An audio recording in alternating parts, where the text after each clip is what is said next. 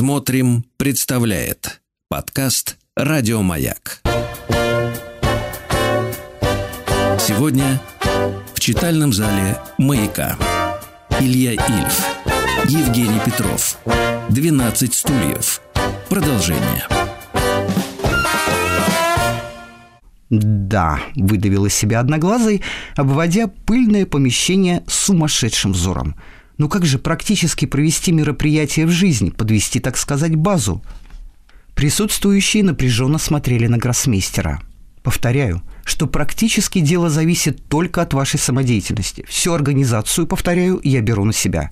Материальных затрат никаких, если не считать расходов на телеграммы. Одноглазый подталкивал своих соратников. «Ну?» – спрашивал он, «что вы скажете?» «Устроим, устроим!» – гомонили васюкинцы. «Сколько же нужно денег на это?» «Телеграммы». «Смешная цифра», – сказал Остап. «Сто рублей». У нас в кассе только 21 рубль 16 копеек. Этого, конечно, мы понимаем далеко недостаточно, но гроссмейстер оказался покладистым организатором. «Ладно», — сказал он, — «давайте ваши 20 рублей». «А хватит?» — спросил одноглазый. На первичные телеграммы хватит, а потом начнутся пожертвования, и денег некуда будут девать. Упрятав деньги в зеленый походный пиджак, гроссмейстер напомнил собравшимся о своей лекции и сеансе одновременной игры на 160 досках, любезно распрощался до вечера и отправился в клуб «Картонажник» на свидание с Ипполитом Матвеевичем. «Я голодаю», — сказал Воробьянинов трескучим голосом. Он уже сидел за кассовым окошечком, но не собрал еще ни одной копейки и не мог купить даже фунта хлеба. Перед ним лежала проволочная зеленая корзиночка, предназначенная для сбора. В такие корзиночки в домах средней руки кладут ножи и вилки. «Слушайте, Воробьянинов!» – закричал Остап. «Прекратите часа на полтора кассовой операции. Идем обедать в Арпит. По дороге обрисую ситуацию». Кстати, вам нужно побриться и почиститься. У вас просто босяцкий вид. У гроссмейстера не может быть таких подозрительных знакомых. Ни одного билета не продал, сообщил Ипполит Матвеевич. Не беда, к вечеру набегут. Город мне уже пожертвовал 20 рублей на организацию международного шахматного турнира. Так зачем же нам сеанс одновременной игры, зашептал администратор. Ведь побить могут. А с 20 рублями мы сейчас же сможем сесть на пароход. Как раз Карл Липник сверху пришел. Спокойно ехать в Сталинград и ждать там приезда театра. А вось там удастся вскрыть стулья, тогда мы богачи, и все принадлежит нам. На голодный желудок нельзя говорить такие глупые вещи. Это отрицательно влияет на мозг. За 20 рублей мы, может быть, до Сталинграда и доедем. А питаться на какие деньги? Витамины, дорогой товарищ предводитель, даром никому не даются. Зато с экспансивных васюкинцев можно будет сорвать за лекцию и сеанс рублей 30. «Побьют», — горько сказал Воробьянинов. «Конечно, риск есть, могут баки набить». Впрочем, у меня есть одна мыслишка, которая вас-то обезопасит во всяком случае, но об этом после. Пока что идем вкусить от местных блюд. К шести часам вечера сытый, выбритый, пахнущий одеколоном гроссмейстер вошел в кассу клуба «Картонажник». Сытый и выбритый Воробьянинов бойко торговал билетами. «Ну как?» – тихо спросил гроссмейстер. «Входных 30 и для игры 20», – ответил администратор. «16 рублей. Слабо слова. Что вы, Бендер, смотрите, какая очередь стоит. Неминуемо побьют». Об этом не думайте. Когда будут бить, будете плакать. А пока что не задерживайтесь. Учитесь торговать. Через час в кассе было 35 рублей. Публика волновалась в зале. «Закрывайте окошечко, давайте деньги», — сказал Остап. «Теперь вот что. Нате вам 5 рублей, идите на пристань, наймите лодку часа на два и ждите меня на берегу пониже амбара. Мы с вами совершим вечернюю прогулку. Обо мне не беспокойтесь, я сегодня в форме». Гроссмейстер вошел в зал – он чувствовал себя бодрым и твердо знал, что первый ход Е2, Е4 не грозит ему никакими осложнениями. Остальные ходы, правда, рисовались в совершенном уже тумане, но это нисколько не смущало великого комбинатора. У него был приготовлен совершенно неожиданный выход для спасения даже самой безнадежной партии. Гроссмейстера встретили рукоплесканиями. Небольшой клубный зал был увешан разноцветными флажками. Неделю тому назад состоялся вечер общества спасения на водах, о чем свидетельствовал также лозунг на стене «Дело помощи утопающим, дело рук самих утопающих». Остап поклонился, протянул вперед руки, как бы отвергая незаслуженные аплодисменты, и взошел на эстраду. «Товарищи», — сказал он прекрасным голосом, — «товарищи и братья по шахматам, предметом моей сегодняшней лекции служит то, о чем я читал и должен признаться не без успеха в Нижнем Новгороде неделю тому назад. Предмет моей лекции – плодотворная дебютная идея. Что такое, товарищи, дебют и что такое, товарищи, идея? Дебют, товарищи, это квази-уна-фантазия. А что такое, товарищи, значит идея? Идея, товарищи, это человеческая мысль, облеченная в логическую шахматную форму. Даже с ничтожными силами можно овладеть всей доской. Все зависит от каждого индивидуума в отдельности. Например, вон тот блондинчик в третьем ряду. Положим, он играет хорошо. Блондин в третьем ряду зарделся. А вот тот брюнет, допустим, хуже. Все повернулись и осмотрели также брюнета. Что же мы видим, товарищи? Мы видим, что блондин играет хорошо, а брюнет играет плохо. И никакие лекции не изменят этого соотношения сил, если каждый индивиду в отдельности не будет постоянно тренироваться в шаш... Э, то есть я хотел сказать в шахматах. А теперь, товарищи, расскажу вам несколько поучительных историй из практики наших уважаемых гипермодернистов Капапланки, Ласкера и доктора Григорьева – Остап рассказал аудитории несколько ветхозаветных анекдотов, почерпнутых еще в детстве из синего журнала, и этим закончил интермедиа. Краткостью лекции все были слегка удивлены, и Одноглазый не сводил своего единственного ока с гроссмейстеровой обуви. Однако начавшийся сеанс одновременной игры задержал растущее подозрение одноглазого шахматиста. Вместе со всеми он расставлял столы покоем. Всего против гроссмейстера сели играть 30 любителей – Многие из них были совершенно растеряны и поминутно глядели в шахматные учебники, освежая в памяти сложные варианты, при помощи которых надеялись сдаться гроссмейстеру хотя бы после 22-го хода. Остап скользнул взглядом по шеренгам черных, которые окружали его со всех сторон, по закрытой двери и неустрашимо принялся за работу. Он подошел к одноглазому, сидевшему за первой доской, и передвинул королевскую пешку с клетки Е2 на клетку Е4. Одноглазый сейчас же схватил свои уши руками и стал напряженно думать. По рядам любителей прошелестело. Гроссмейстер сыграл Е2, Е4.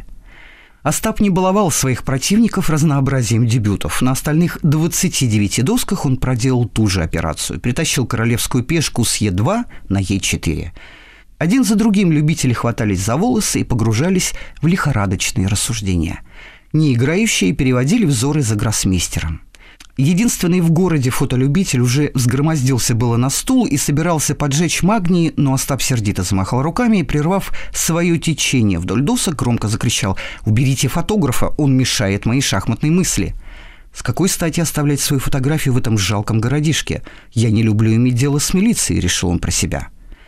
Негодующее шиканье любителей заставило фотографа отказаться от своей попытки – Возмущение было так велико, что фотографа даже выперли из помещения. На третьем ходу выяснилось, что гроссмейстер играет 18 испанских партий. В остальных 12 черные применили хотя и устаревшую, но довольно верную защиту Филидора. Если бы Остап узнал, что он играет такие мудреные партии и сталкивается с такой испытанной защитой, он крайне бы удивился. Дело в том, что великий комбинатор играл в шахматы второй раз в жизни – Сперва любители, первый среди них одноглазый, пришли в ужас. Коварство гроссмейстера было несомненно. С необычайной легкостью и, безусловно, ехидничая в душе над отсталыми любителями города Васюки, гроссмейстер жертвовал пешки, тяжелые и легкие фигуры направо и налево. Обхаянному на лекции брюнету он пожертвовал даже ферзя. Брюнет пришел в ужас и хотел было немедленно сдаться, но только страшным усилием воли заставил себя продолжать игру – Гром среди ясного неба раздался через пять минут. «Мат», — пролепетал насмерть перепуганный брюнет. «Вам мат, товарищ гроссмейстер». Остап проанализировал положение, позорно назвал Ферзя королевой и высокопарно поздравил брюнета с выигрышем. Гул пробежал по рядам любителей. «Пора удирать», — подумал Остап, спокойно расхаживая среди столов и небрежно переставляя фигуры. «Вы неправильно коня поставили, товарищ гроссмейстер», – залебезил одноглазый. «Конь так не ходит». «Пардон, пардон, извиняюсь», – ответил гроссмейстер. «После лекции я несколько устал. В течение ближайших десяти минут гроссмейстер проиграл еще десять партий». Удивленные крики раздавались в помещении клуба «Картонажник». Назревал конфликт. Остап проиграл подряд 15 партий, а вскоре еще три. Оставался один одноглазый. В начале партии он от страха наделал множество ошибок и теперь с трудом вел игру к победному концу. Остап незаметно для окружающих украл с доски черную ладью и спрятал ее в карман. Толпа тесно сомкнулась вокруг играющих. «Только что на этом месте стояла моя ладья!» – закричал Одноглазый, осмотревшись. «А теперь ее уже нет». «Нет, значит, и не было», – грубовато ответил Остап. «Как же не было, я ясно помню. Конечно, не было. Куда же она девалась? Вы ее выиграли. Выиграл. Когда? На каком ходу? Что вы мне морочите голову с вашей ладьей? Если сдаетесь, то так и говорите. «Позвольте, товарищи, у меня все ходы записаны. Контора пишет», — сказал Остап. «Это возмутительно», — заорал Одноглазый. «Отдайте мою ладью». «Сдавайтесь, сдавайтесь, что это за кошки-мышки такие? Отдайте ладью». С этими словами гроссмейстер, поняв, что промедление смерти подобно, зачерпнул в горсть несколько фигур и швырнул их в голову одноглазого противника. «Товарищи!» – заверещал Одноглазый. «Смотрите все! Любителя бьют!» Шахматисты города Васюки опешили. Не теряя драгоценного времени, Остап швырнул шахматной доской в лампу и, ударяя в наступившей темноте по чьим-то челюстям и лбам, выбежал на улицу. Васюкинские любители, падая друг на друга, ринулись за ним. Был лунный вечер. Остап несся по Серебряной улице легко, как ангел, отталкиваясь от грешной земли. Ввиду несостоявшегося превращения Васюков в центр мироздания, бежать пришлось не среди дворцов, а среди бревенчатых домиков с наружными ставнями. Сзади неслись шахматные любители. «Держите гроссмейстера!» — ревел одноглазый. «Жулье!» — поддерживали остальные. «Пижоны!» — огрызался гроссмейстер, увеличивая скорость. «Караул!» — кричали из обиженные шахматисты. Остап запрыгал по лестнице, ведущей на пристань. Ему предстояло пробежать 400 ступенек. На шестой площадке его уже поджидали два любителя, пробравшиеся сюда окольной тропинкой прямо по склону. Остап оглянулся. Сверху катилась собачьей стаей тесная группа разъяренных поклонников защиты Филидора. Отступления не было, поэтому Остап побежал вперед. «Вот я вас сейчас, сволочей!» — гаркнул он храбрецам-разведчикам, бросаясь с пятой площадки. Испуганные пластуны ухнули, перевалились за перила и покатились куда-то в темноту бугров и склонов. Путь был свободен. «Держите гроссмейстера!» катилась сверху. Преследователи бежали, стуча по деревянной лестнице, как падающие кегельные шары. Выбежав на берег, Остап уклонился вправо, ища глазами лодку с верным ему администратором. Ипполит Матвеевич идиллически сидел в лодочке. Остап бухнулся на скамейку и яростно стал выгребать от берега. Через минуту в лодку полетели камни. Одним из них был подбит Ипполит Матвеевич. Немного выше вулканического прыща у него вырос темный желвак. Ипполит Матвеевич упрятал голову в плечи и захныкал. «Вот еще шляпа, мне чуть голову не оторвали, и я ничего, бодрый весел. А если принять во внимание еще 50 рублей чистой прибыли, то за одну гулю на вашей голове гонорар довольно приличный. Между тем преследователи, которые только сейчас поняли, что план превращения Васюков в Нью-Москву рухнул и что гроссмейстер увозит из города 50 кровных васюкинских рублей, погрузились в большую лодку и с криками выгребали на середину реки. В лодку набилось человек 30. Всем хотелось принять личное участие в расправе с гроссмейстером. Экспедицией командовал Одноглазый. Единственное его око сверкало в ночи, как маяк. «Держи гроссмейстера!» — вопили в перегруженной барке. «Ходу, киса!» — сказал Остап. «Если они нас догонят, не смогу поручиться за целость вашего пенсне». Обе лодки шли вниз по течению. Расстояние между ними все уменьшалось. Остап выбивался из сил. «Не уйдете, сволочи!» — кричали из барки. Остап не отвечал, было некогда. Весла вырывались из воды, вода потоками вылетала из-под беснующихся весел и попадала в лодку. «Валяй!» — шептал Остап самому себе. И Полит Матвеевич маялся. Барка торжествовала. Высокий ее корпус уже обходил лодочку концессионеров с левой руки, чтобы прижать гроссмейстера к берегу. Концессионеров ждала плачевная участь. Радость на барке была так велика, что все шахматисты перешли на правый борт, чтобы, поравнявшись с лодочкой, превосходными силами обрушиться на злодея гроссмейстера. «Берегите пенсне!» — киса в отчаянии крикнула Остап, бросая весла. «Сейчас начнется!» «Господа!» — воскликнул вдруг Ипполит Матвеевич петушиным голосом. «Неужели вы будете нас бить?» «Еще как!» — загремели васюкинские любители, собираясь прыгать в лодку. Но в это время произошло крайне обидное для честных шахматистов всего мира происшествие. Барка неожиданно накренилась и правым бортом зачерпнула воду. «Осторожней!» – пискнул одноглазый капитан, но было уже поздно. Слишком много любителей скопилось на правом борту Васюкинского дредноута. Переменив центр тяжести, барка не стала колебаться и в полном соответствии с законами физики перевернулась. Общий вопль нарушил спокойствие реки. «Уау!» – протяжно стонали шахматисты. Целых 30 любителей очутились в воде. Они быстро выплывали на поверхность и один за другим цеплялись за перевернутую барку. Последним причалил одноглазый. «Пижоны!» – в восторге кричал Остап. «Что же вы не бьете вашего гроссмейстера? Вы, если не ошибаюсь, хотели меня бить!» Остап описал вокруг потерпевших крушение круг. Вы же понимаете, васюкинские индивидуумы, что я мог бы вас поодиночке утопить, но я дарую вам жизнь. Живите, граждане, только ради Создателя. Не играйте в шахматы, вы же просто не умеете играть. Эх вы, пижоны, пижоны. Едем, Ипполит Матвеевич, дальше. Прощайте, одноглазые любители. Боюсь, что Васюки центром мироздания не станут. Я не думаю, чтобы мастера шахмат приехали к таким дуракам, как вы, даже если бы я их об этом просил. Прощайте, любители сильных шахматных ощущений. Да здравствует клуб четырех коней. Илья Ильф, Евгений Петров, 12 стульев. Сделано на маяке. Глава 35. Идр. Утро застало концессионеров на виду Чебоксар. Остап дремал у руля, и Полит Матвеевич сонно водил веслами по воде. От холодной ночи обоих продирала дрожь. На востоке распускались розовые бутоны.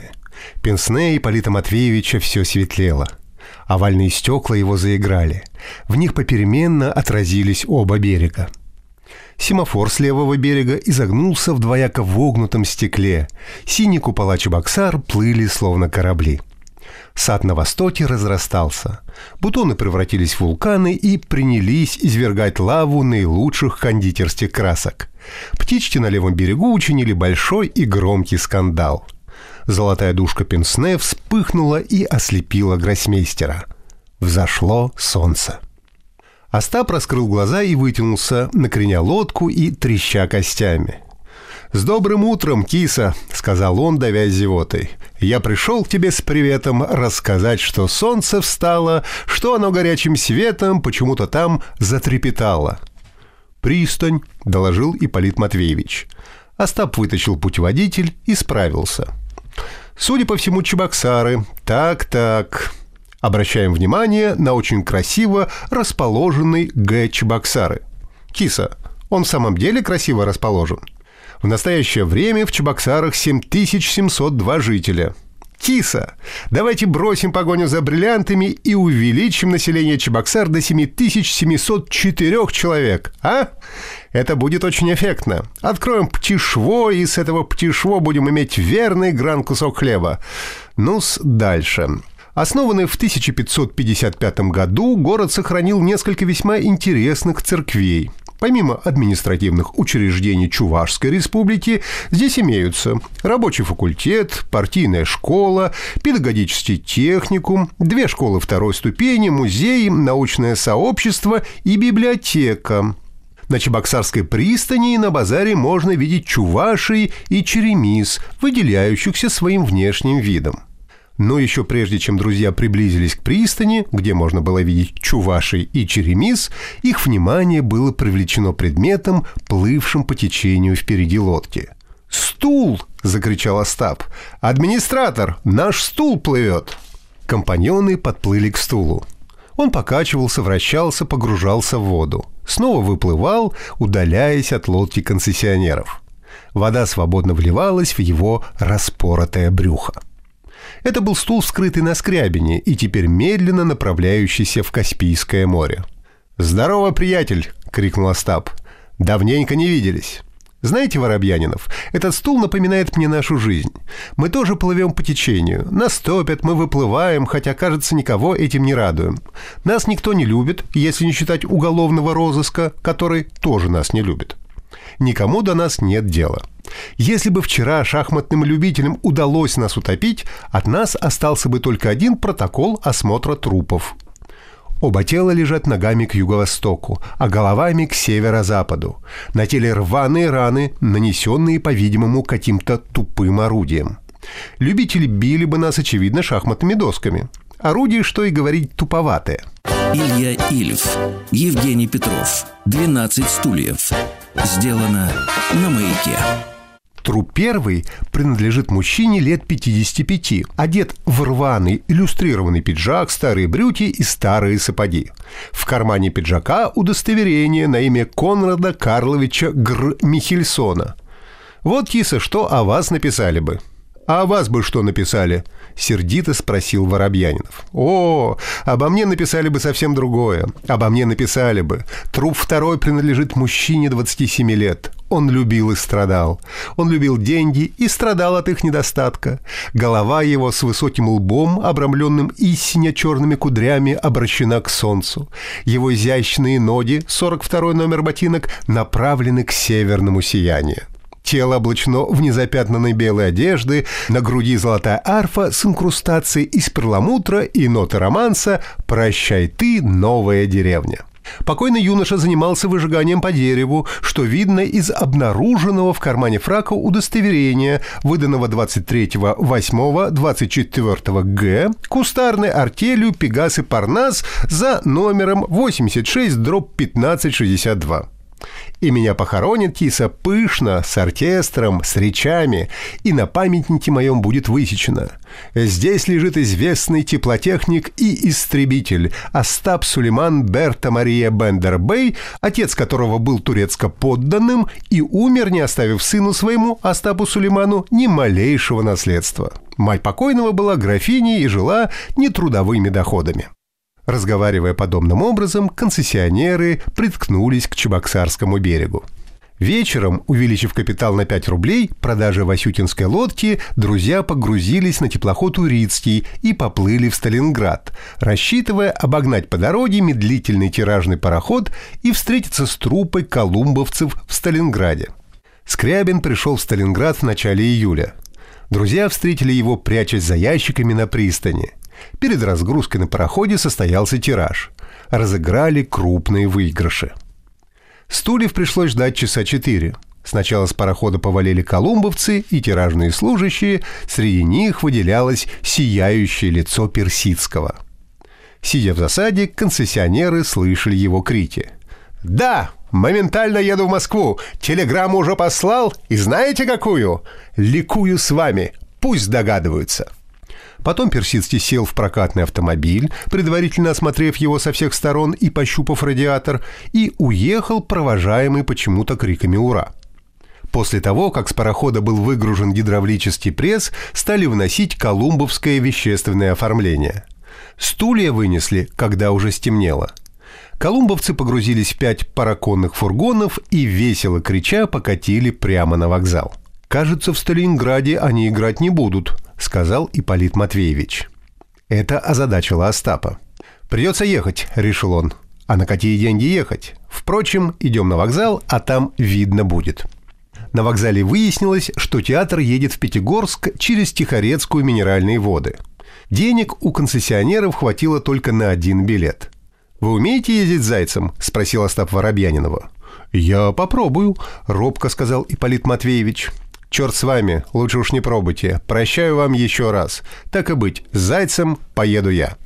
Для Ипполита Матвеевича был куплен билет в бесплацкартном жестком вагоне, в котором бывший предводитель и прибыл на уставленную олеандрами в зеленых катках станцию минеральные воды северо-кавказских железных дорог и, стараясь не попадаться на глаза выгружавшимся из поезда колумбовцам, стал искать Остапа. Давно уже театр уехал в Пятигорск, разместясь в новеньких дачных вагончиках, а Остапа все не было. Он приехал только вечером и нашел Воробьянинова в полном расстройстве. «Где вы были?» – простонал предводитель. «Я так измучился!» «Это вы-то измучились, разъезжая с билетом в кармане. А я, значит, не измучился. Это не меня, следовательно, согнали с буферов вашего поезда в Тихорецкой. Это значит, не я сидел там три часа, как дурак, ожидая товарного поезда с пустыми нарзанными бутылками. Вы свинья, гражданин предводитель. Где театр? В Пятигорске. Едем. Я кое-что накропал по дороге, чистый доход выражается в трех рублях. Это, конечно, немного, но на первое обзаведение нарзаном и железнодорожными билетами хватит. Дачный поезд, бренча как телега, в 50 минут дотащил путешественников до Пятигорска. Мимо Змейки Бештау концессионеры прибыли к подножью Машука. Илья Ильф, Евгений Петров, 12 стульев. Сделано на маяке. Глава 36. Вид на Малахитовую лужу. Был воскресный вечер. Все было чисто и умыто. Даже машук, поросший кустами и рощицами, казалось, был тщательно расчесан и струил запах горного вежеталя. Белые штаны самого разнообразного свойства мелькали по игрушечному перрону. Штаны из рогожки, чертовой кожи, коломянки, парусины и нежной фланели. Здесь ходили в сандалиях и рубашечках апаш. Концессионеры в тяжелых грязных сапожищах, тяжелых пыльных брюках, горячих жилетах и раскаленных пиджаках чувствовали себя чужими. Среди всего многообразия веселеньких ситчиков, которыми щеголяли курортные девицы, самым светлейшим и самым элегантным был костюм начальницы станции. На удивление всем приезжим начальником станции была женщина. Рыжие кудри вырывались из-под красной фуражки с двумя серебряными галунами на околыше. Она носила белый форменный китель и белую юбку. Налюбовавшись начальницей, прочитав свеженаклеенную афишу о гастролях в Пятигорский театр Колумба и выпив два пятикопеечных стакана нарзана, путешественники проникли в город на трамвае линии вокзал «Цветник». За вход в «Цветник» взяли 10 копеек. В цветнике было много музыки, много веселых людей и очень мало цветов. Симфонический оркестр исполнял в белой раковине пляску комаров.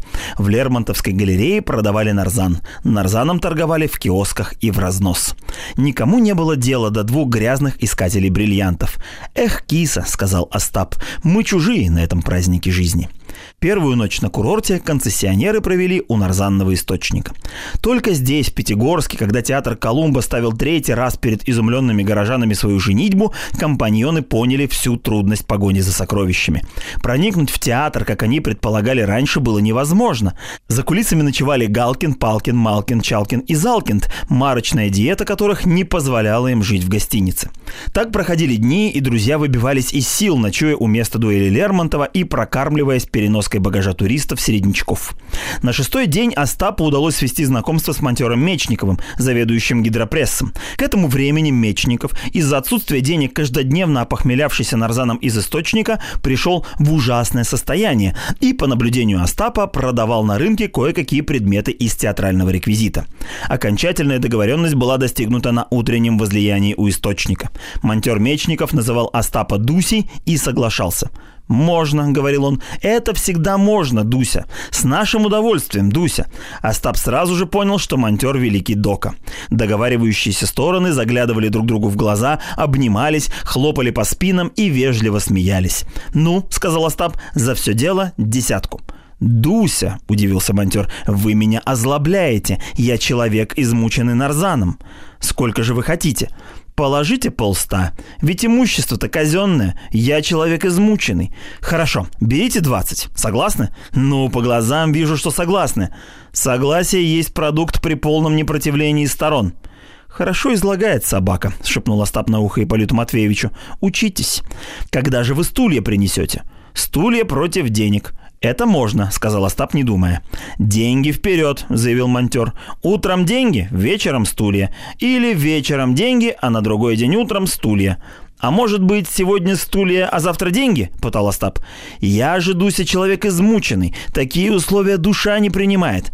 Но ведь я, – сказал Остап, – только завтра получу деньги по телеграфу.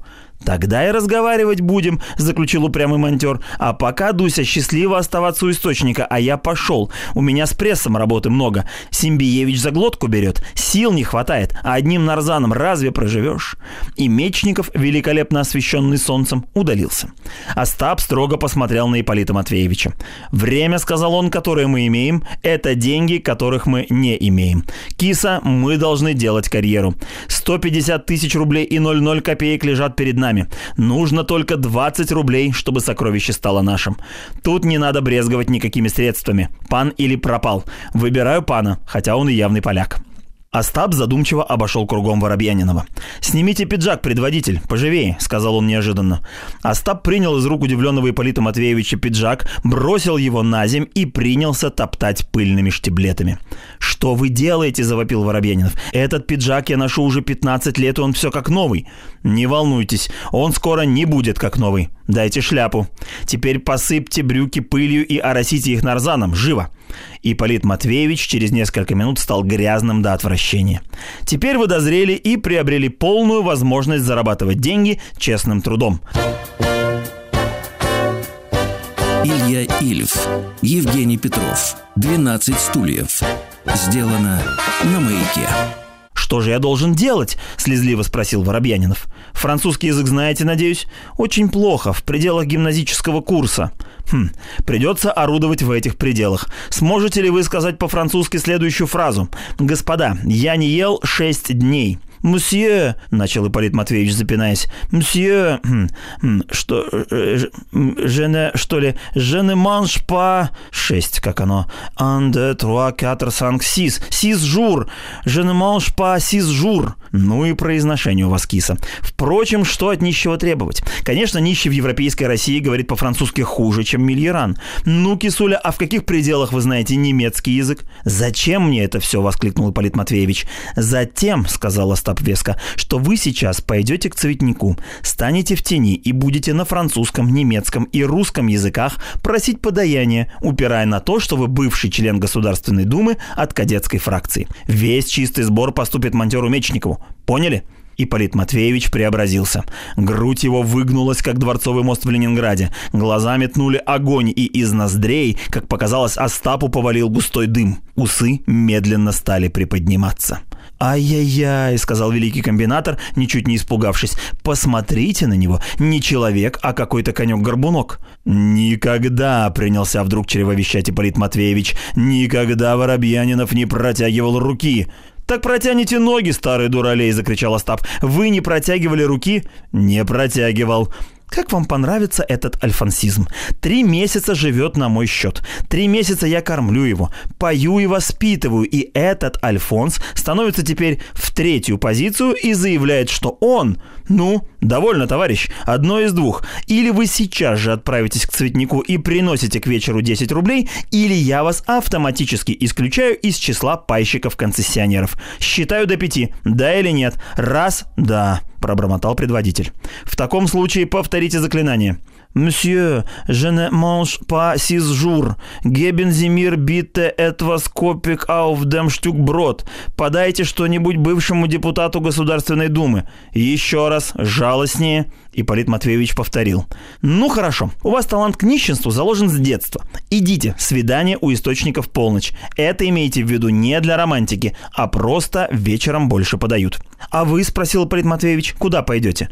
Обо мне не беспокойтесь, я действую, как всегда, в самом трудном месте. Друзья разошлись. Остап сбегал в пищебумажную ловчонку, купил там на последний гривенник квитанционную книжку и около часу сидел на каменной тумбе, перенумеровывая квитанции и расписываясь на каждой из них. Прежде всего система, бормотал он, каждая общественная копейка должна быть учтена. Великий комбинатор двинулся стрелковым шагом по горной дороге, ведущей вокруг Машука к месту дуэли Лермонтова с Мартыновым, мимо санаториев и домов отдыха. Обгоняемый автобусами и параконными экипажами, Остап вышел к провалу. Небольшая высеченная в скале галерея вела в конусообразный провал. Галерея кончалась балкончиком, стоя на котором можно было увидеть на дне провала лужицу малахитовой зловонной жидкости. Этот провал считается достопримечательностью Пятигорска, и поэтому за день его посещает немалое число экскурсий и туристов-одиночек. Остап сразу же выяснил, что провал для человека, лишенного предрассудков, может явиться доходной статьей. Удивительное дело, размышлял Остап, как город не догадался до сих пор брать гривенники за вход в провал. Это, кажется, единственное место, куда пятигорцы пускают туристов без денег.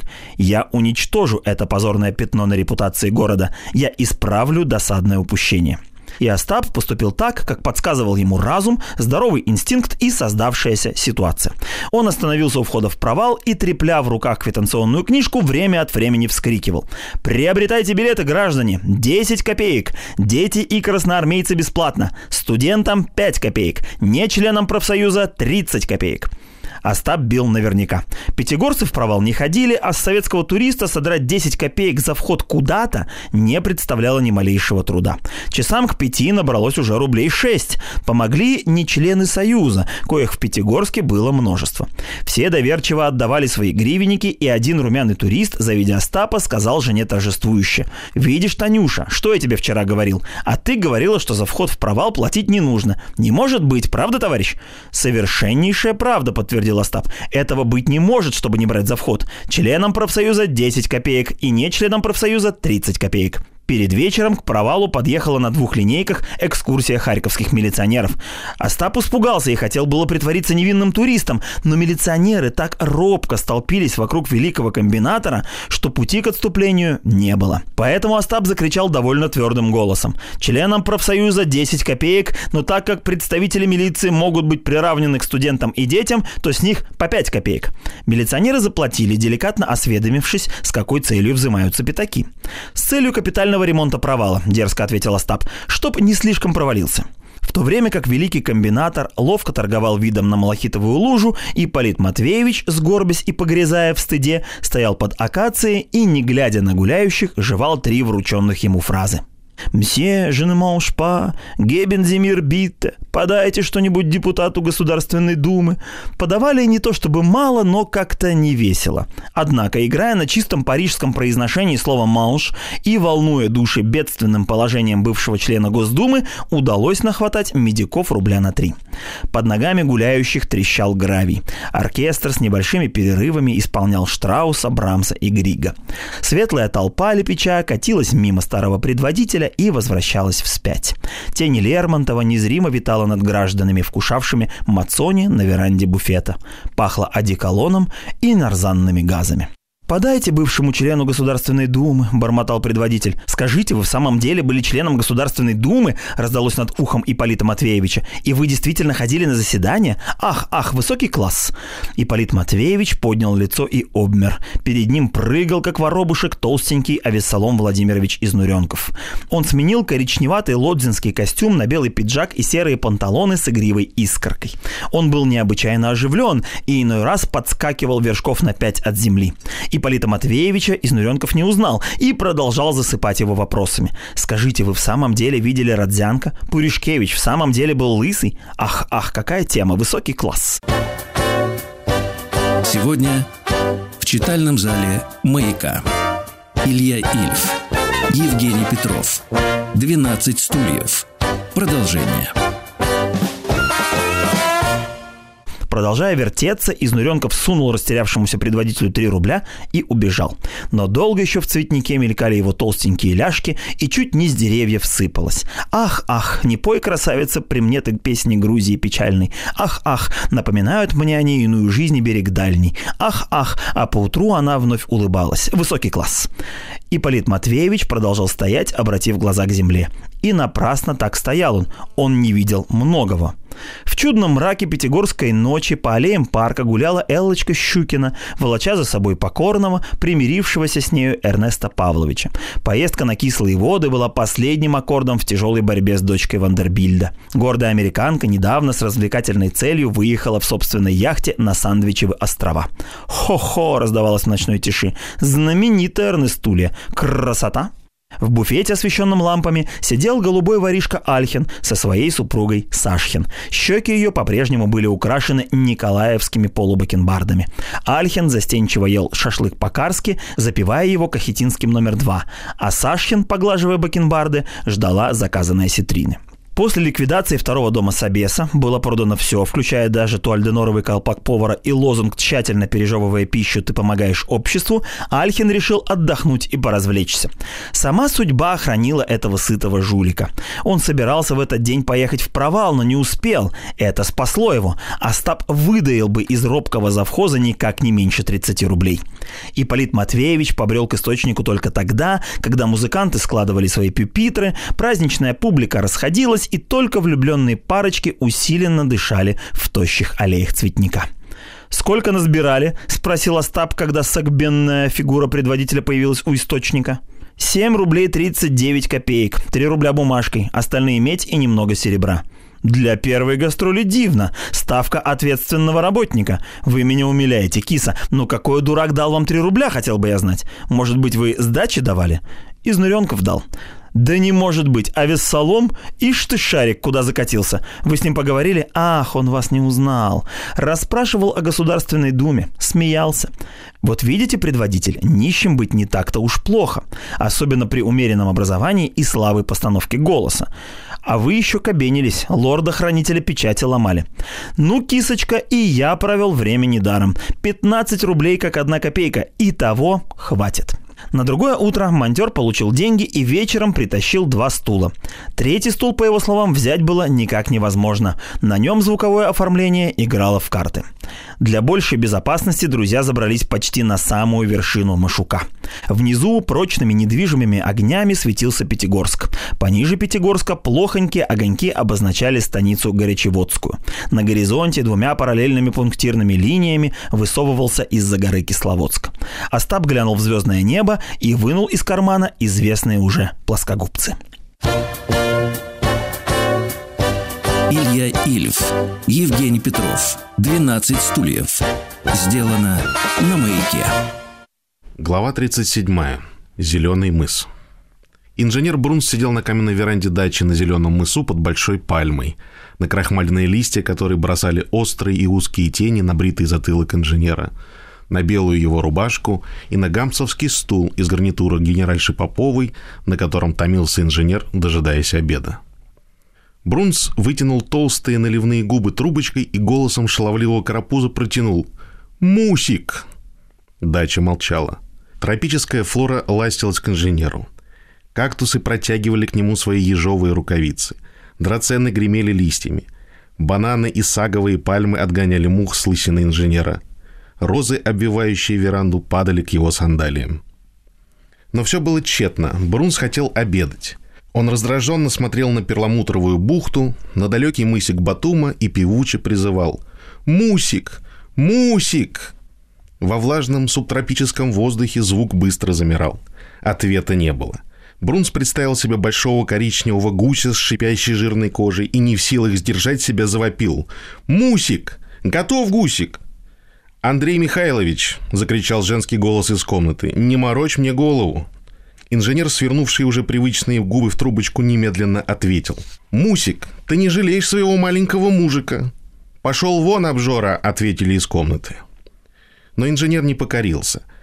Он собрался было продолжать вызовы гусика, которые он безуспешно вел уже два часа, но неожиданный шорох заставил его обернуться.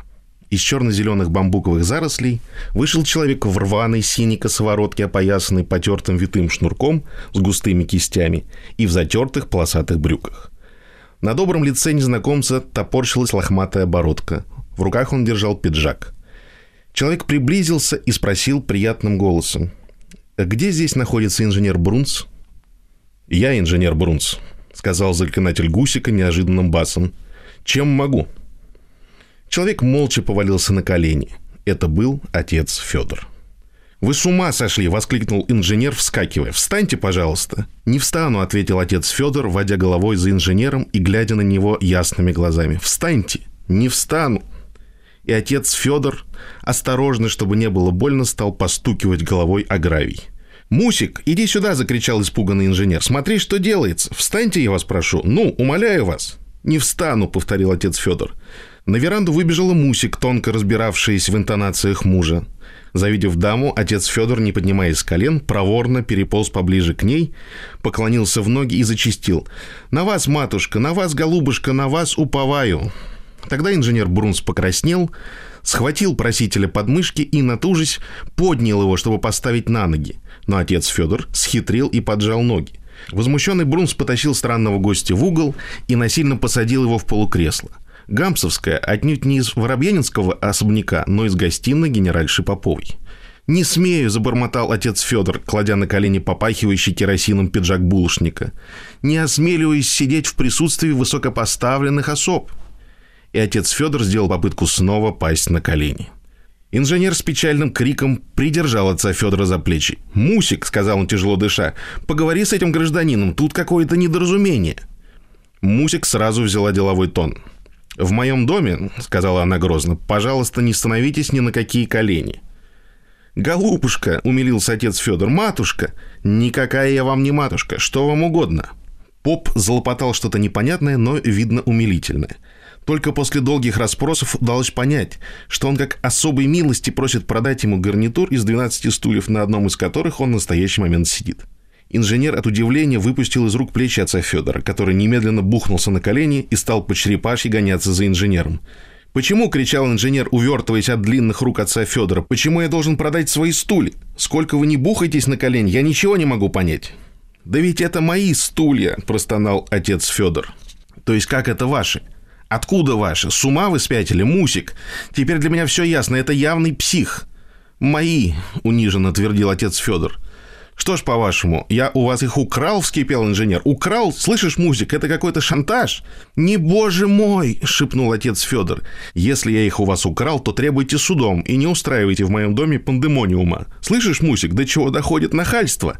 Пообедать не дадут по-человечески. Нет. Отец Федор не хотел требовать свои стулья судом. Отнюдь. Он знал, что инженер Брунс не крал у него стульев. О нет, у него и в мыслях этого не было, но эти стулья все-таки до революции принадлежали ему, отцу Федору, и они бесконечно дороги его жене, умирающей сейчас в Воронеже. Исполняя ее волю, а никак не по собственной дерзости, он позволил себе узнать местонахождение стульев и явиться гражданину Брунсу. Отец Федор не просит подаяния. О нет, он достаточно обеспечен, небольшой свечной заводик в Самаре, чтобы усладить последние минуты жены покупкой старых стульев. Он готов не поскупиться и уплатить за весь гарнитур э, рублей 20. «Что?» — крикнул инженер Багрове. «20 рублей? За прекрасный гостиный гарнитур! Мусик, ты слышишь? Это все-таки псих, ей-богу, псих!» «Я не псих, а единственно выполняю волю пославшей меня жены. «О, черт!» — сказал инженер. «Опять ползать начал!» «Мусик, он опять ползает!» «Назначьте же цену!» — стенал отец Федор, осмотрительно биясь головой о ствол араукарии. «Не портите дерево, чудак вы человек. Мусик, он, кажется, не псих, просто, как видно, расстроен человек болезнью жены. Продать ему разве стулья, а? От, отвяжется, а то он лоб разобьет». «А мы на чем сидеть будем?» — спросила Мусик. «Купим другие». Это за 20-то рублей? За 20 я, положим, не продам. Положим, не продам я и за 200. А за 250 продам. Ответом послужил страшный удар головой о драцену. Ну, Мусик, это мне уже надоело.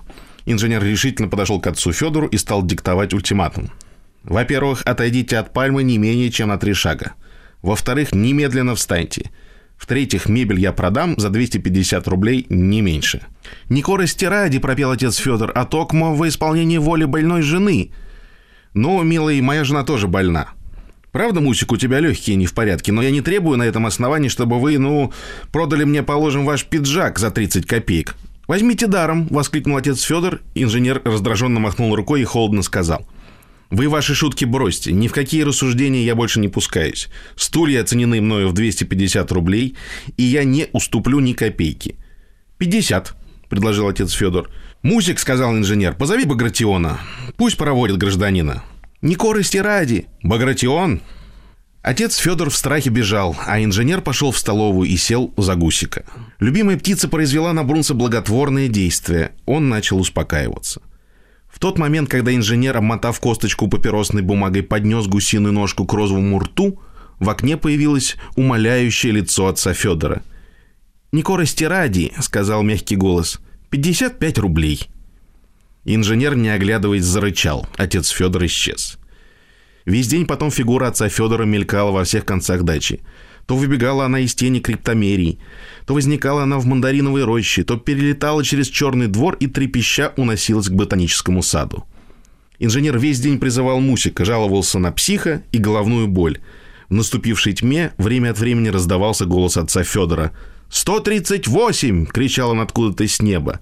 А через минуту голос его приходил со стороны дачи Думбасова. «141!» — предлагал отец Федор. «Не корости ради, господин Брунцатокмо!» Наконец инженер Брунс не выдержал, вышел на середину веранды и, вглядываясь в темноту, начал размеренно кричать. «Черт с вами! 200 рублей! Только отвяжитесь!» Послышались шорох потревоженных бамбуков, тихий стон и удаляющиеся шаги. Потом все смолкло. В заливе барахтали звезды, светляки догоняли отца Федора, кружились вокруг головы, обливая лицо его зеленоватым медицинским светом. «Ну и гусики теперь пошли», – пробормотал инженер, входя в комнаты. Между тем, отец Федор летел в последнем автобусе вдоль морского берега к Батуму. Под самым боком со звуком перелистываемой книги набегал легкий прибой. Ветер ударял по лицу, и автомобильной сирене отвечало мяуканье шакалов. В этот же вечер отец Федор отправил в город Н жене своей Екатерине Александровне такую телеграмму.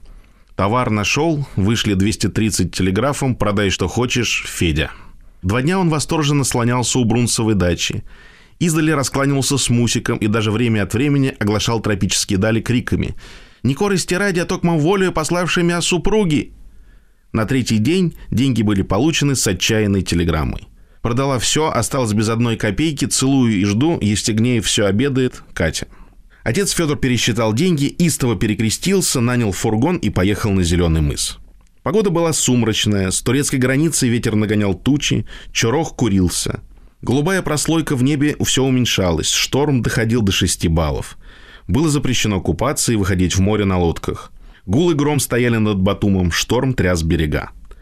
Достигший дачи инженера Брунца, отец Федор велел возниться от жарцу в башлыке подождать и отправился за мебелью. «Принес деньги я», — сказал отец Федор. «Уступили бы малость». «Мусик», — застонал инженер, — «я больше не могу». «Да нет, я деньги принес», — заторопился отец Федор. «200 рублей, как вы говорили». «Мусик, возьми у него деньги, дай ему стури и пусть сделает все это поскорее. У меня мигрень». Цель всей жизни была достигнута. Свечной заводик в Самаре сам лез в руки. Бриллианты сыпались в карманы, как семечки. 12 стульев один за другим были погружены в фургон. Они очень походили на воробьяниновские, с той только разницей, что обивка их была не ситцевая в цветочках, а репсовая, синяя в розовую полосочку. Нетерпение охватывало отца Федора. Под полой у него завитой шнурок был заткнут топорик. Отец Федор сел рядом с кучером и, поминутно оглядываясь на стуле, выехал к Батуму. Бодрые кони свезли отца Федора и его сокровища вниз, на шоссейную дорогу. Мимо ресторанчика «Финал», по бамбуковым столам и беседкам которого гулял ветер, мимо туннеля, проглатывавшего последние цистерны нефтяного маршрута, мимо фотографа, лишенного в этот хмурый день обычной своей клиентуры, мимо вывески «Батумский ботанический сад», и повлекли не слишком быстро над самой линией прибоя – в том месте, где дорога соприкасалась с массивами, отца Федора обдавала солеными брызгами. Отбитые массивами от берега, волны оборачивались гейзерами, поднимались к небу и медленно опадали. Толчки и взрывы прибоя накаляли сметенный дух отца Федора. Лошади, борясь с ветром, медленно приближались к Махинджауре. Куда хватал глаз, свистали и пучились мутные зеленые воды. До самого Батума трепалась белая пена прибоя, словно подол нижней юбки, выбившейся из-под платья неряшливой дамочки. «Стой!» — закричал вдруг отец Федор Возницы. «Стой, мусульманин!» И он, дрожа и спотыкаясь, стал выгружать стулья на пустынный берег. Равнодушный отжарец получил свою пятерку, хлестнул по лошадям и уехал. А отец Федор, убедившись, что вокруг никого нет, стащил стулья с обрыва на небольшой, сухой еще кусок пляжа и вынул топорик. Минуту он находился в сомнении не знал, с какого стула начать. Потом, словно лунатик, подошел к третьему столу и зверски ударил топориком по спинке. Стул опрокинулся, не повредившись. «Ага!» — крикнул отец Федор. «Я тебе покажу!» И он бросился на стул, как на живую тварь. В миг стул был изрублен в капусту. Отец Федор не слышал ударов топора о дерево, о репсы и о пружины. В могучем реве шторма глохли, как в войлоке, все посторонние звуки. «Ага, ага, ага!» — приговаривал отец Федор, рубя с плеча. Стулья выходили из строя один за другим. Ярость отца Федора все увеличивалась. Увеличивался и шторм. Иные волны добирались до самых ног отца Федора. От Батума до Синопа стоял великий шум. Море бесилось и срывало свое бешенство на каждом суденышке. Пароход «Ленин», чадя двумя своими трубами и тяжело оседая на корму, подходил к Новороссийску. Шторм вертелся в Черном море, выбрасывая тысячетонные валы на берега Трапезунда, Ялты, Одессы и Констанции. За тишиной Босфора и Дарданелл гремело Средиземное море. За Гибралтарским проливом бился о Европу Атлантический океан. Сердитая вода опоясывала земной шар. А на Батумском берегу стоял отец Федор и, обливаясь потом, разрубал последний стул. Через минуту все было кончено. Отчаяние охватило отца Федора. Бросив остолбенелый взгляд на навороченную им гору ножек, спинок и пружин, он отступил. Вода схватила его за ноги. Он рванулся вперед и, вымокший, бросился на шоссе. Большая волна грянулась о то место, где только что стоял отец Федор, и, катясь назад, увлекла с собой весь искалеченный гарнитур генеральши Поповой. Отец Федор уже не видел этого. Он брел по шоссе, согнувшись и прижимая к груди мокрый кулак. Он вошел в Батум, сослепу ничего не видя вокруг. Положение его было самое ужасное. За пять тысяч километров от дома с 20 рублями в кармане доехать в родной город было положительно невозможно. Отец Федор миновал турецкий базар, на котором ему идеальным шепотом советовали купить пудру Котта, шелковые чулки и необандероленный сухумский табак. Потащился к вокзалу и затерялся в толпе носильщиков. Илья Ильф, Евгений Петров, 12 стульев. Сделано на маяке. Глава 38. Под облаками. Через три дня после сделки концессионеров с монтером Мечниковым театр Колумба выехал по железной дороге через Махачкалу и Баку. Все эти три дня концессионеры, не удовлетворившиеся содержанием вскрытых на Машуке двух стульев, ждали от Мечникова третьего, последнего из колумбовских стульев. Но монтер, измученный нарзаном, обратил все 20 рублей на покупку простой водки и дошел до такого состояния, что содержался в заперти в Бутафорской. «Вот вам и кислые воды», — заявил Остап, узнав об отъезде театра. «Сучья лапа этот монтер. Имей после этого дело с театр-работниками». Остап стал гораздо суетливее, чем прежде. Шансы на отыскание сокровищ увеличились безмерно. «Нужны деньги на поездку во Владикавказ», — сказал Остап. «Оттуда мы поедем в Тифлис на автомобиле по военно-грузинской дороге. Очаровательные виды, захватывающий пейзаж, чудный горный воздух. И в финале всего 150 тысяч рублей 00 копеек. Есть смысл продолжать заседание. Но выехать из минеральных вод было не так-то легко. Воробьянинов оказался бездарным железнодорожным зайцем, и так как попытки его сесть в поезд оказались безуспешными, то ему пришлось выступить около цветника в качестве бывшего попечителя учебного округа. Это имело весьма малый успех. 2 рубля за 12 часов тяжелой и унизительной работы. Сумма, однако, достаточная для проезда во Владикавказ.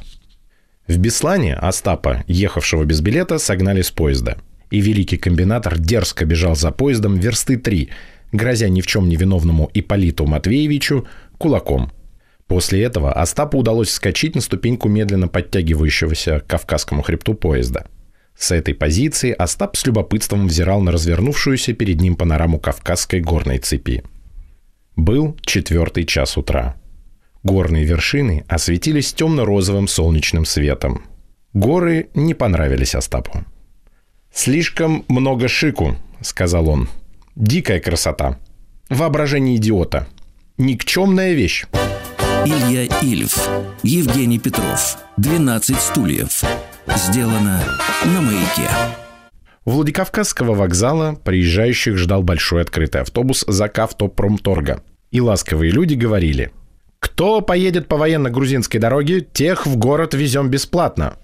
«Куда же вы, киса?» — сказал Остап. «Нам в автобус. Пусть везут нас бесплатно».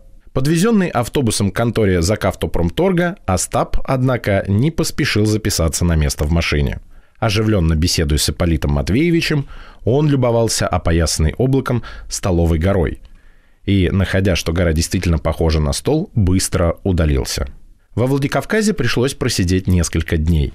Но все попытки достать деньги на проезд по военно-грузинской дороге или совершенно не приносили плодов, или давали средства, достаточные лишь для дневного пропитания.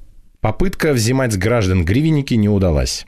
Кавказский хребет был настолько высок и виден, что брать за его показ деньги не представлялось возможным. Его было видно почти отовсюду.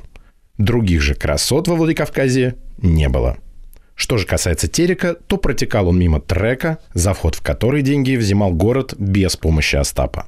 Сбор подаяний, произведенный Иполитом Матвеевичем, принес за два дня 13 копеек. «Довольно», — сказал Остап. «Выход один. Идти в Тифлис пешком. В пять дней мы пройдем 200 верст. Ничего, папаша, очаровательные горные виды, свежий воздух. Нужны деньги на хлеб и любительскую колбасу. Можете прибавить к своему лексикону несколько итальянских фраз. Это уж как хотите, но к вечеру вы должны насобирать не меньше двух рублей. Обедать сегодня не придется, дорогой товарищ. Увы. плохие шансы. С позаранку концессионеры перешли мостик через Терек, обошли казармы и углубились в зеленую долину, по которой шла военно-грузинская дорога. «Нам повезло, киса», — сказал Остап. «Ночью шел дождь, и нам не придется глотать пыль. Вдыхайте, предводитель, чистый воздух. Пойте, вспоминайте кавказские стихи. Видите себя, как полагается». Но Ипполит Матвеевич не пел и не вспоминал стихов. Дорога шла на подъем. Ночи, проведенные под открытым небом, напоминали о себе колотьем в боку, тяжестью в ногах, а любительская колбаса – постоянной и мучительной изжогой. Он шел, склонившись на бок, держа в руке пятифунтовый хлеб, завернутый в Владикавказскую газету и чуть волоча левую ногу. Опять идти. На этот раз в Тифлис. На этот раз по красивейшей в мире дороге. И Политу Матвеевичу было все равно. Он не смотрел по сторонам, как Остап. Он решительно не замечал терека, который начинал уже погромыхивать на дне долины. И только сияющие под солнцем ледяные вершины что-то смутно ему напоминали. Не то блеск бриллиантов, не то лучшие глазетовые гробы мастера Безенчука. После болты дорога вошла в ущелье и двинулась узким карнизом, высеченным в темных отвесных скалах. Спираль дороги завивалась кверху, и вечером концессионеры очутились на станции Ларе в тысячи метров над уровнем моря. Переночевали в бедном Духане бесплатно и даже получили по стакану молока, прельстив хозяина и его гостей карточными фокусами. Утро было так прелестно, что даже Ипполит Матвеевич, спрыснутый горным воздухом, зашагал бодрее вчерашнего. За станцией Лары сейчас же встала грандиозная стена бокового хребта – Долина Терека замкнулась тут узкими теснинами. Пейзаж становился все мрачнее, а надписи на скалах многочисленнее. Там, где скалы так сдавили течение Терека, что пролет моста равен всего 10 саженям, концессионеры увидели столько надписей на скалистых стенках ущелья, что Остап, забыв о величественности Дарьельского ущелья, закричал, стараясь перебороть грохот и стоны Терека.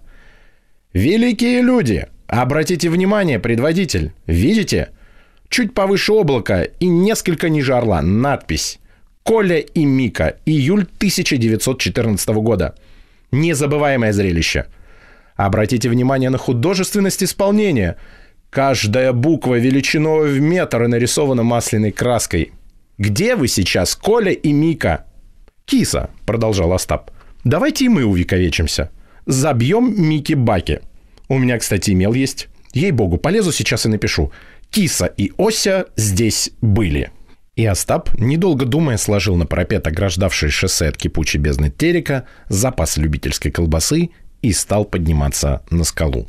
Ипполит Матвеевич сначала следил за подъемом великого комбинатора, но потом рассеялся и, обернувшись, принялся разглядывать фундамент замка Тамары, сохранившийся на скале, похожий на лошадиный зуб – в это время в двух верстах от концессионеров со стороны Тифлиса в Дарьельское ущелье вошел отец Федор.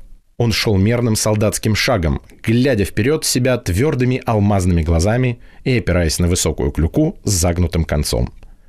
На последние деньги отец Федор доехал до Тифлиса и теперь шагал на родину пешком, питаясь доброхотными даяниями. При переходе через Крестовый перевал, 2345 метров над уровнем моря, его укусил орел. Отец Федор замахнулся на дерзкую птицу клюкой и пошел дальше. Он шел, запутавшись в облаках, и бормотал. «Не корости ради, а токмо волею пославшей меня жены». Расстояние между врагами сокращалось. Поворотив за острый выступ, отец Федор налетел на старика в золотом пенсне. Ущелье раскололось в глазах отца Федора. Терек прекратил свой тысячелетний крик. Отец Федор узнал Воробьянинова.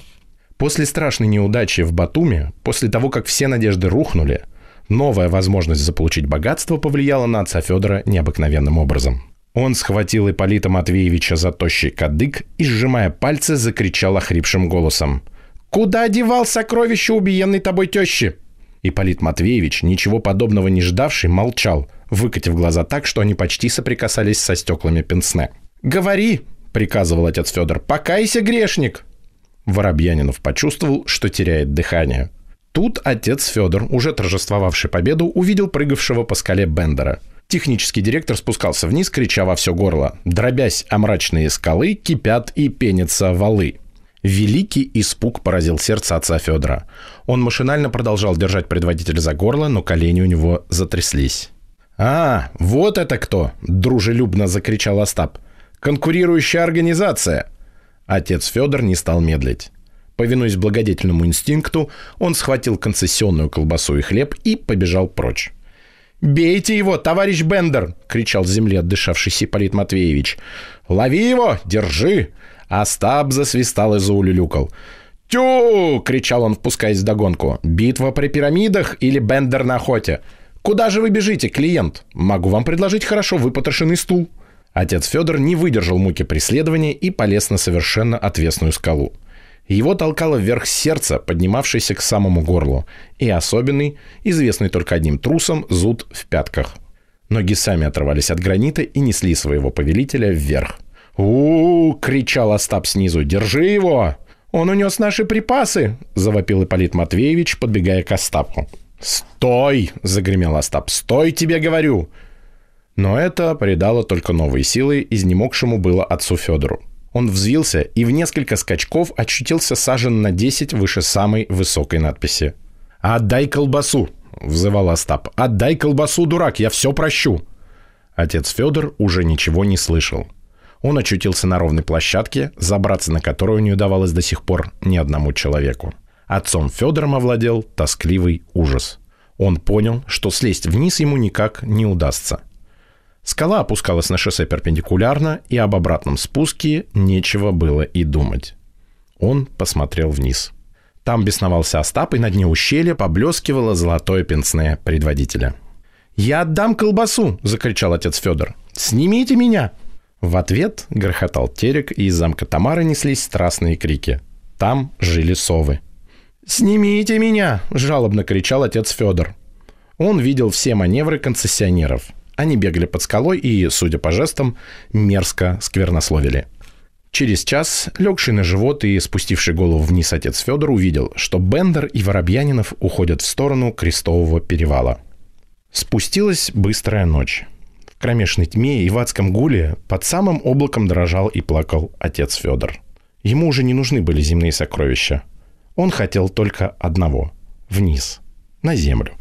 Ночью он ревел так, что временами заглушал терек, а утром подкрепился любительской колбасой с хлебом и сатанински хохотал над пробегавшими внизу автомобилями. Остаток дня он провел в созерцании гор и небесного светила, солнца. А следующей ночью он увидел царицу Тамару. Царица прилетела к нему из своего замка и кокетливо сказала «Соседями будем». «Матушка», — с чувством сказал отец Федор, — «не корости ради, «Знаю, знаю», — заметила царица, «а токмо волю пославшей тя жены». «Откуда ж вы знаете?» — удивился отец Федор. «Да уж знаю. Заходили бы, сосед, в 66 поиграем, а?» Она засмеялась и улетела, пуская в ночное небо шутихи. Илья Ильф, Евгений Петров, 12 стульев. Сделано на маяке. На третий день отец Федор стал проповедовать птицам. Он почему-то склонял их к лютеранству. «Птицы!» — говорил он им звучным голосом. «Покайтесь в своих грехах публично!» На четвертый день его показывали уже снизу экскурсантам. Направо замок Тамары, говорили опытные проводники, а налево живой человек стоит, а чем живет и как туда попал, тоже неизвестно. И дикий же народ удивлялись экскурсанты. Дети гор. Шли облака. Над отцом Федором кружились орлы. Самый смелый из них украл остаток любительской колбасы и взмахом крыла сбросил в пенящийся терек фунта полтора хлеба. Отец Федор погрозил орлу пальцем и, лучезарно улыбаясь, прошептал. «Птичка Божия не знает ни заботы, ни труда, хлопотливо не свивает долговечного гнезда». Орел покосился на отца Федора, закричал кукареку и улетел. «Ах, Орлуша, Орлуша, большая ты стерва!» Через 10 дней из Владикавказа прибыла пожарная команда с надлежащим обозом и принадлежностями и сняла отца Федора. Когда его снимали, он хлопал руками и пел лишенным приятности голосом «И будешь ты царицей мира, подруга вечная моя». И суровый Кавказ многократно повторил слова М. Ю. Лермонтова и музыку А. Рубинштейна. «Не корости ради», — сказал отец Федор брандмейстеру, — «а токма Хохочущего священника на пожарной лестнице увезли в психиатрическую лечебницу. Илья Ильф, Евгений Петров, 12 стульев. Сделано на маяке. Глава 39. Землетрясение. «Как вы думаете, предводитель?» – спросил Остап, когда концессионеры подходили к селению Сионе. «Чем можно заработать в этой чахлой местности, находящейся на двухверстной высоте?» Ипполит Матвеевич молчал. Единственное занятие, которым он мог бы снискать себе жизненные средства, было нищенство. Но здесь, на горных спиралях и карнизах, просить было не у кого. Впрочем, и здесь существовало нищенство, но нищенство совершенно особо альпийское – Каждому проходившему мимо селения автобусу или легковому автомобилю подбегали дети и исполняли перед движущейся аудиторией несколько па на урской лезгинке. После этого дети бежали за машиной и кричали «Давай деньги, деньги давай!». Пассажиры швыряли пятаки и возносились к крестовому перевалу. «Святое дело», — сказал Остап. «Капитальные затраты не требуются, доходы невелики, но в нашем положении ценны. К двум часам второго дня пути Ипполит Матвеевич под наблюдением великого комбинатора исполнил перед летучими пассажирами свой первый танец. Танец этот был похож на мазурку, но пассажиры, присыщенные дикими красотами Кавказа, сочли его за лезгинку и вознаградили тремя пятаками. Перед следующей машиной, которая оказалась автобусом, шедшим из Тифлиса в Владикавказ, плясал и скакал сам технический директор. «Давай деньги, деньги давай!» — закричал он сердито. Смеющиеся пассажиры щедро вознаградили его прыжки — Остап собрал дорожной пыли 30 копеек. Но тут сионские дети осыпали конкурентов каменным градом. Спасаясь от обстрела, путники скорым шагом направились в ближний аул, где истратили заработанные деньги на сырочуреки. В этих занятиях концессионеры проводили свои дни. Ночевали они в горских саклях. На четвертый день они спустились по зигзагам шоссе в Кайшаурскую долину. Тут было жаркое солнце, и кости компаньонов, порядком промерзшие на крестовом перевале, быстро отогрелись. Дарьяльские скалы, мрак и холод перевала сменились зеленью и домовитостью глубочайшей долины. Путники шли над Арагвой, спускались в долину, населенную людьми, изобилующую домашним скотом и пищей. Здесь можно было выпросить кое-что, что-то заработать или просто украсть. Это было за Кавказе. Повеселевшие концессионеры пошли быстрее – по Санауре, в жарком богатом селении с двумя гостиницами и несколькими духанами, друзья выпросили чурек и залегли в кустах напротив гостиницы «Франция» с садом и двумя медвежатами на цепи. Они наслаждались теплом, вкусным хлебом и заслуженным отдыхом. Впрочем, скоро отдых был нарушен визгом автомобильных сирен, шорохом новых покрышек по Кремниевому шоссе и радостными возгласами. Друзья выглянули. К Франции подкатили цугом три однотипных новеньких автомобиля – Автомобили бесшумно остановились, из первой машины выпрыгнул Персидский. За ним вышел суд и быт, расправляя запыленные волосы. Потом из всех машин повалили члены автомобильного клуба газеты «Станок». «Привал!» — закричал Персидский. «Хозяин, 15 шашлыков!» Во Франции заходили сонные фигуры и раздались крики барана, которого волокли за ноги на кухню. «Вы не узнаете этого молодого человека?» — спросил Остап. «Это репортер со Скрябина, один из критиков нашего транспаранта». С каким, однако, шиком они приехали? Что это значит? Остап приблизился к пожирателям шашлыка и элегантнейшим образом раскланялся с Персидским. «Бонжур», — сказал репортер. «Где-то я вас видел, дорогой товарищ». «А, припоминаю. Художник со Скрябина. Не так ли?» Остап прижал руку к сердцу и учтиво поклонился. «Позвольте, позвольте», — продолжал Персидский, обладавший цепкой памятью репортера. «Не на вас ли это в Москве на Свердловской площади налетела извозничья лошадь?» Как же, как же. И еще, по вашему меткому выражению, я якобы отделался легким испугом. А вы тут как, по художественной части орудуете? Нет, я с экскурсионными целями. Пешком? Пешком. Специалисты утверждают, что путешествие по военно-грузинской дороге на автомобиле просто глупость. Не всегда глупость, дорогой мой, не всегда. Вот мы, например, едем не так-то уж глупо.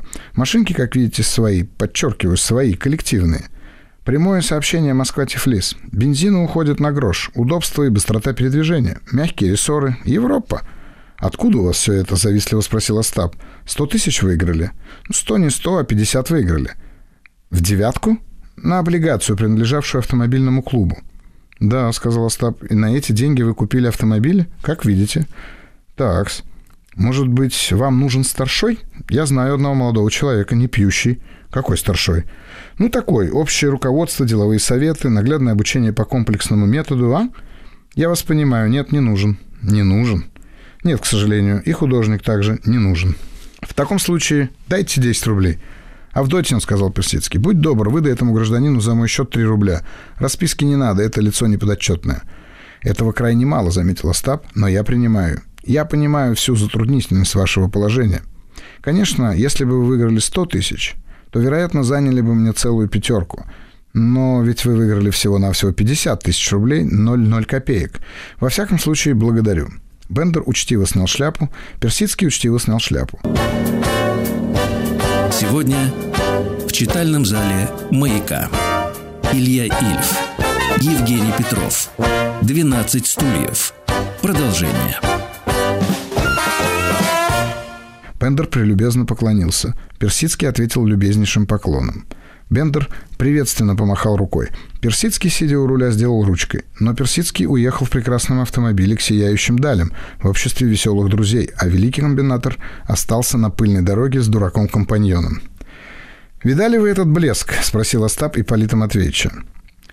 «ЗАГ Автопромторг или частное общество «Мотор»?» – деловито осведомился Воробьянинов, который за несколько дней пути отлично познакомился со всеми видами автотранспорта на дороге.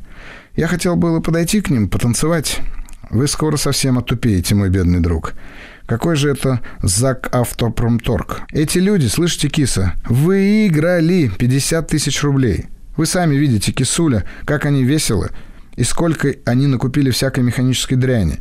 Когда мы получим наши деньги, мы истратим их гораздо рациональнее. Не правда ли? И друзья, мечтая о том, что они купят, когда станут богачами, вышли из Пасанаура. И Полит Матвеевич живо воображал себе покупку новых носков и отъезд за границу. Мечты Остапа были обширнее. Его проекты были грандиозны. Не то заграждение Голубого Нила плотины, не то открытие игорного особняка в Риге с филиалами во всех лимитрофах. На третий день, перед обедом, миновав скучные пыльные места Анаур, Душет и Цилканы, путники подошли к Мцхету, древней столице Грузии. Здесь Кура поворачивала к Тифлису. Вечером путники миновали Загес, Земо-Овчальскую гидроэлектростанцию. Стекло, вода и электричество сверкали различными огнями. Все это отражалось и дрожало в быстро бегущей куре. Здесь концессионеры свели дружбу с крестьянином, который привез их на Арбе в Тифлис к 11 часам вечера. В тот самый час, когда вечерняя свежесть вызывает на улицу истомившихся после душного дня жителей грузинской столицы. «Городок неплох», — сказал Остап, выйдя на проспект Шота Руставели. «Вы знаете, киса...» Вдруг Остап, не договорив, бросился за каким-то гражданином, шагов через десять настиг его и стал оживленно с ним беседовать. Потом быстро вернулся и ткнул Ипполита Матвеевичу пальцем в бок.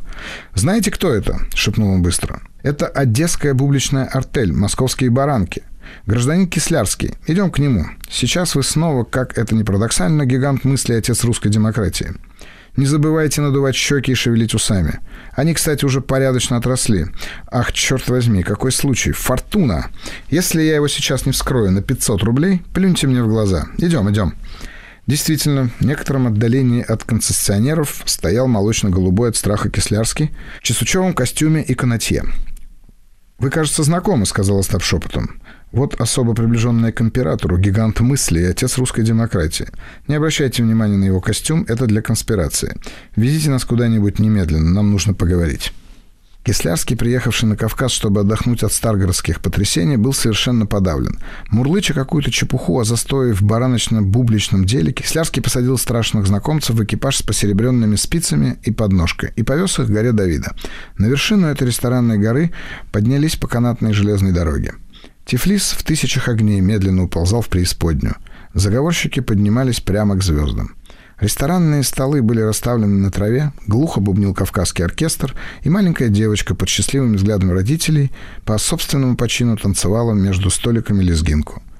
«Прикажите чего-нибудь подать», — втолковывал Бендер. По приказу опытного Кислярского были поданы вино, зелень и соленый грузинский сыр. «И поесть чего-нибудь», — сказал Остап. Если бы вы знали, дорогой господин Кислярский, что нам пришлось перенести с Ипполитом Матвеевичем, вы бы подивились нашему мужеству. Опять с отчаянием подумал Кислярский. Опять начинаются мои мучения. Почему я не поехал в Крым? Я же ясно хотел ехать в Крым, и Генриета советовала. Но он безропотно заказал два шашлыка и повернул к Остапу свое услужливое лицо. «Так вот», — сказал Остап, оглядываясь по сторонам и понижая голос, «в двух словах, за нами следят уже два месяца, и, вероятно, завтра на конспиративной квартире нас будет ждать засада. Придется отстреливаться». У Кислярского посеребрились щеки. «Мы рады», — продолжал Остап, — «встретить в этой тревожной обстановке преданного борца за Родину». «Да», — гордо процедил Ипполит Матвеевич, вспоминая, с каким голодным пылом он танцевал лезгинку невдалеке от Сиони.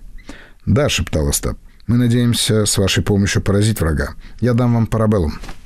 «Не надо», — твердо сказал Кислярский. В следующую минуту выяснилось, что председатель биржевого комитета не имеет возможности принять участие в завтрашней битве. Он очень сожалеет, но не может. Он не знаком с военным делом. Потому-то его и выбрали председателем биржевого комитета. Он в полном отчаянии, но для спасения жизни отца русской демократии, сам он старый октябрист, готов оказать возможную финансовую помощь. «Вы верный друг Отечества», — торжественно сказал Остап, запивая пахучий шашлык сладеньким кипиане. «500 рублей могут спасти гиганта мысли». «Скажите», — спросил Кислярский жалобно, «а 200 рублей не могут спасти гиганта мысли?» Остап не выдержал и под столом восторженно пнул Ипполита Матвеевича ногой. «Я думаю», — сказал Ипполит Матвеевич, — «что торг здесь неуместен». Он сейчас же получил пинок в ляжку, что означало «Браво, киса! Браво! Что значит школа?» Кислярский первый раз в жизни услышал голос гиганта мысли. Он так поразился этому обстоятельству, что немедленно передал Остапу 500 рублей. Затем он уплатил по счету и, оставив друзей за столиком, удалился по причине головной боли. Через полчаса он отправил жене в Старгород телеграмму. «Еду, твоему совету Крым, всякий случай готовь корзинку». Долгие лишения, которые испытал Остап Бендер, требовали немедленной компенсации – Поэтому в тот же вечер великий комбинатор напился на ресторанной горе до столбняка и чуть не выпал из вагона фуникулера на пути в гостиницу. На другой день он привел в исполнение давнишнюю свою мечту. Купил дивный серый в яблоках костюм. В этом костюме было жарко, но он все-таки ходил в нем, обливаясь потом. Воробьянинову в магазине готового платья «Тивка операции» были куплены белый пикейный костюм и морская фуражка с золотым клеймом неизвестного яхт-клуба. В этом одеянии Ипполит Матвеевич походил на торгового адмирал-любителя.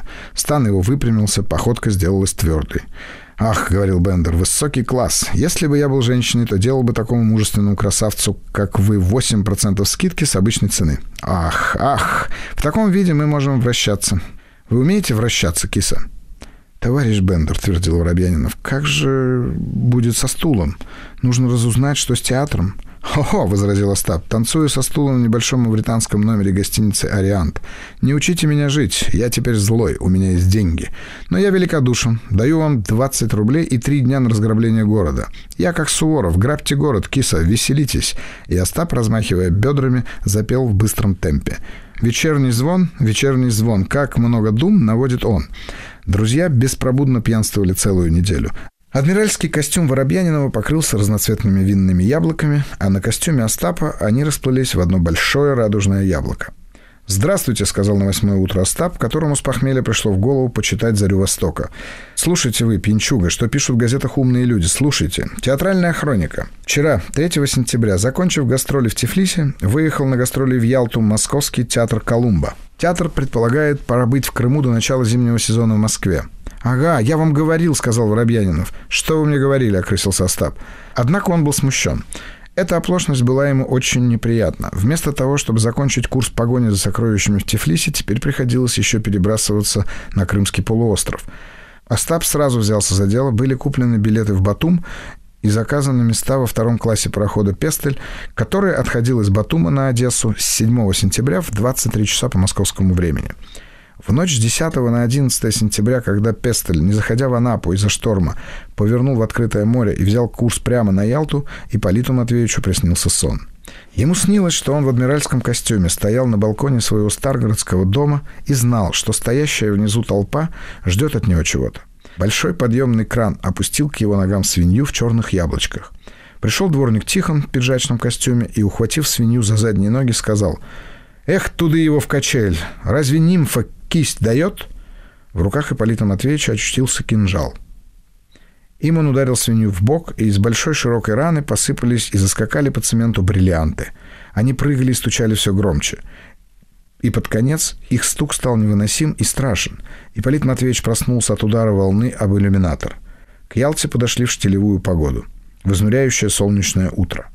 Оправившись от морской болезни, предводитель красовался на носу возле колокола, украшенного литой славянской вязью. Веселая Ялта выстроила вдоль берега свои крошечные ловчонки и рестораны-поплавки. На пристани стояли экипажи с бархатными сиденьями под полотнянными вырезными тентами. Автомобили и автобусы «Крым-Курсо» и товарищество «Крымский шофер». Кирпичные девушки вращали развернутыми зонтиками и махали платками. Друзья первыми сошли на раскаленную набережную. При виде концессионеров из толпы встречающих и любопытствующих вынырнул гражданин в чесучевом костюме и быстро зашагал к выходу из территории порта. Но было уже поздно. Охотничий взгляд великого комбинатора быстро распознал чесучевого гражданина. «Подождите, Воробьянинов!» — крикнул Остап. И он бросился вперед так быстро, что настиг чесучевого мужчину в десяти шагах от выхода. Остап моментально вернулся со ста рублями. Не дает больше. Впрочем, я и не настаивал, а то ему ни на что будет вернуться домой. И действительно, Кислярский в сей же час удрал на автомобиле в Севастополь, а оттуда третьим классом домой в Старгород. Весь день концессионеры провели в гостинице, сидя голыми на полу и поминутно бегая в ванну под душ. Но вода лилась теплая, как скверный чай. От жары не было спасения. Казалось, что Ялта сейчас вот растает и стечет в море. К восьми часам вечера, проклиная все стулья на свете, компаньоны напялили горячие штиблеты и пошли в театр. Шла женитьба. Измученный жарой Степан, стоя на руках, чуть не падал. Агафья Тихоновна бежала по проволоке, держа взмокшими руками зонтик с надписью «Я хочу под колесина». В эту минуту, как и весь день, ей хотелось только одного – холодной воды со льдом. Публике тоже хотелось пить. Поэтому, может быть, и потому что вид Степана, пожирающего горячую яичницу, вызывал отвращение, спектакль не понравился. Концессионеры были удовлетворены, потому что их стул совместно с тремя новыми пышными полукреслами рококо был на месте. Запрятавшись в одну из лож, друзья терпеливо выждали окончания неимоверно затянувшегося спектакля. Публика, наконец, разошлась. И актеры побежали прохлаждаться. В театре не осталось никого, кроме членов пайщиков концессионного предприятия – все живое выбежало на улицу, подхлынувший, наконец, свежий дождь. «За мной, киса!» — скомандовал Остап, в случае чего мы не нашедшие выхода из театра провинциалы. Они пробрались на сцену и, чиркая спичками, но все же ударившийся гидравлический пресс, обследовали всю сцену. Великий комбинатор побежал вверх по лестнице в Бутафорскую. «Идите сюда!» — крикнул он. Воробьянин, взмахивая руками, помчался наверх. «Видите?» — сказал Остап, разжигая спичку. Из мглы выступил угол гамсовского стула и сектор зонтика с надписью «Хочу». Вот, вот наше будущее, настоящее и прошедшее. Зажигайте киса спички, я его вскрою. И Остап полез в карман за инструментами. Ну сказал он, протягивая руку к стулу, — «еще одну спичку, предводитель». Вспыхнула спичка, и, странное дело, стул сам собой скаканул в сторону, и вдруг на глазах изумленных концессионеров провалился сквозь пол. «Мама!» — крикнул Ипполит Матвеевич, отлетая к стене, хотя не имел ни малейшего желания этого делать.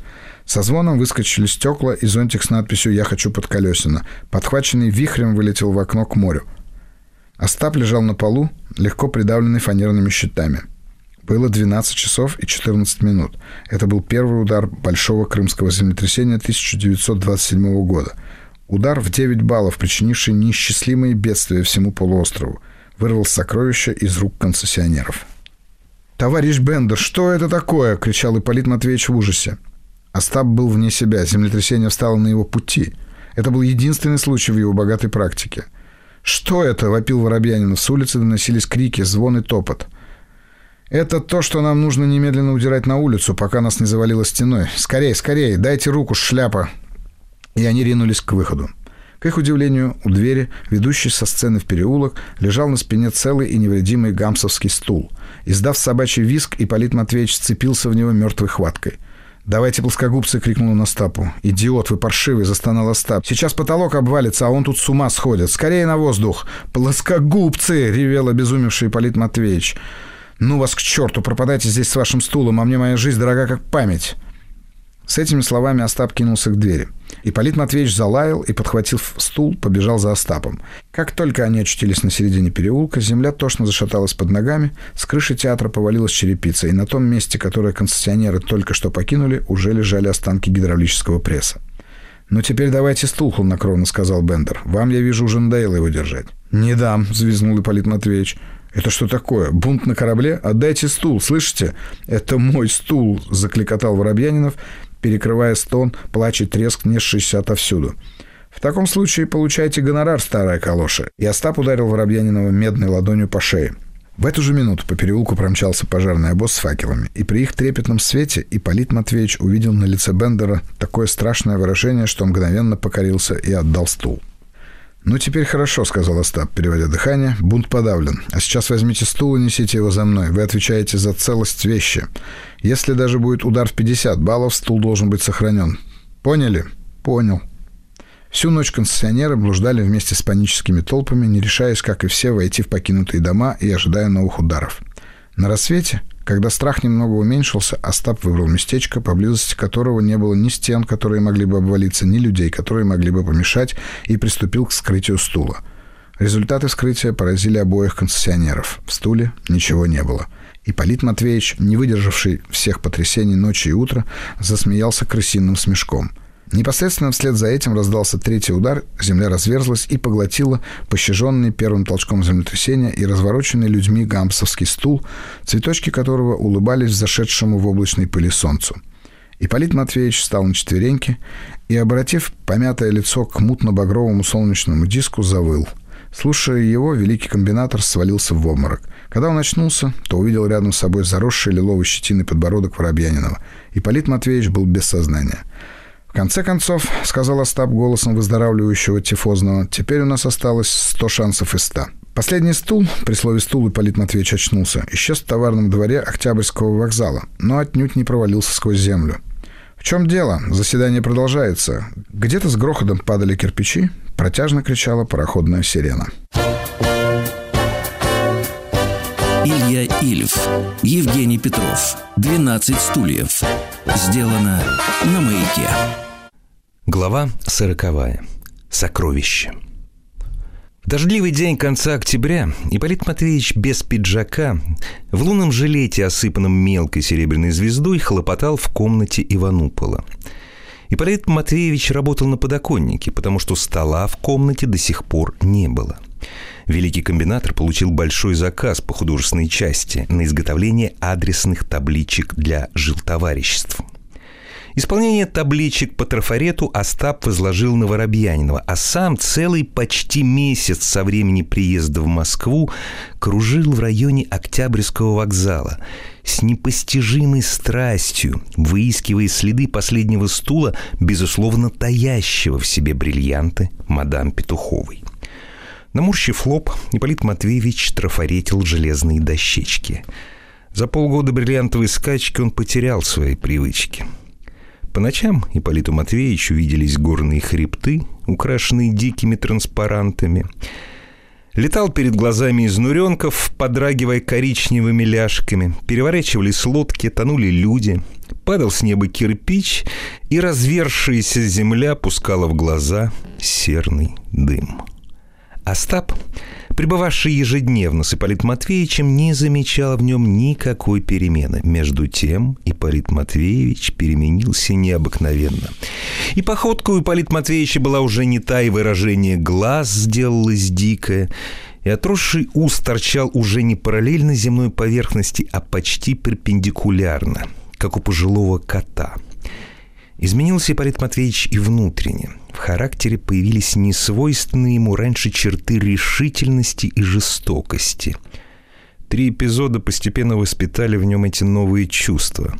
Чудесное спасение от тяжких кулаков васюкинских любителей, первый дебют по части нищенства у пятигорского цветника, наконец, землетрясение – после которого Ипполит Матвеевич несколько повредился и затаил к своему компаньону тайную ненависть. В последнее время Ипполит Матвеевич был одержим сильнейшими подозрениями. Он боялся, что Остап вскроет стул сам и, забрав сокровище, уедет, бросив его на произвол судьбы. Высказывать свои подозрения он не смел, зная тяжелую руку Остапа и непреклонный его характер – ежедневно, сидя у окна и почищая старой зазубренной бритвой высохшие буквы, Ипполит Матвеевич томился. Каждый день он опасался, что Остап больше не придет, и он, бывший предводитель дворянства, умрет голодной смертью под мокрым московским забором. Но Остап приходил каждый вечер, хотя радостных вестей не приносил. Энергия и веселость его были неисчерпаемы. Надежда ни на одну минуту не покидала его.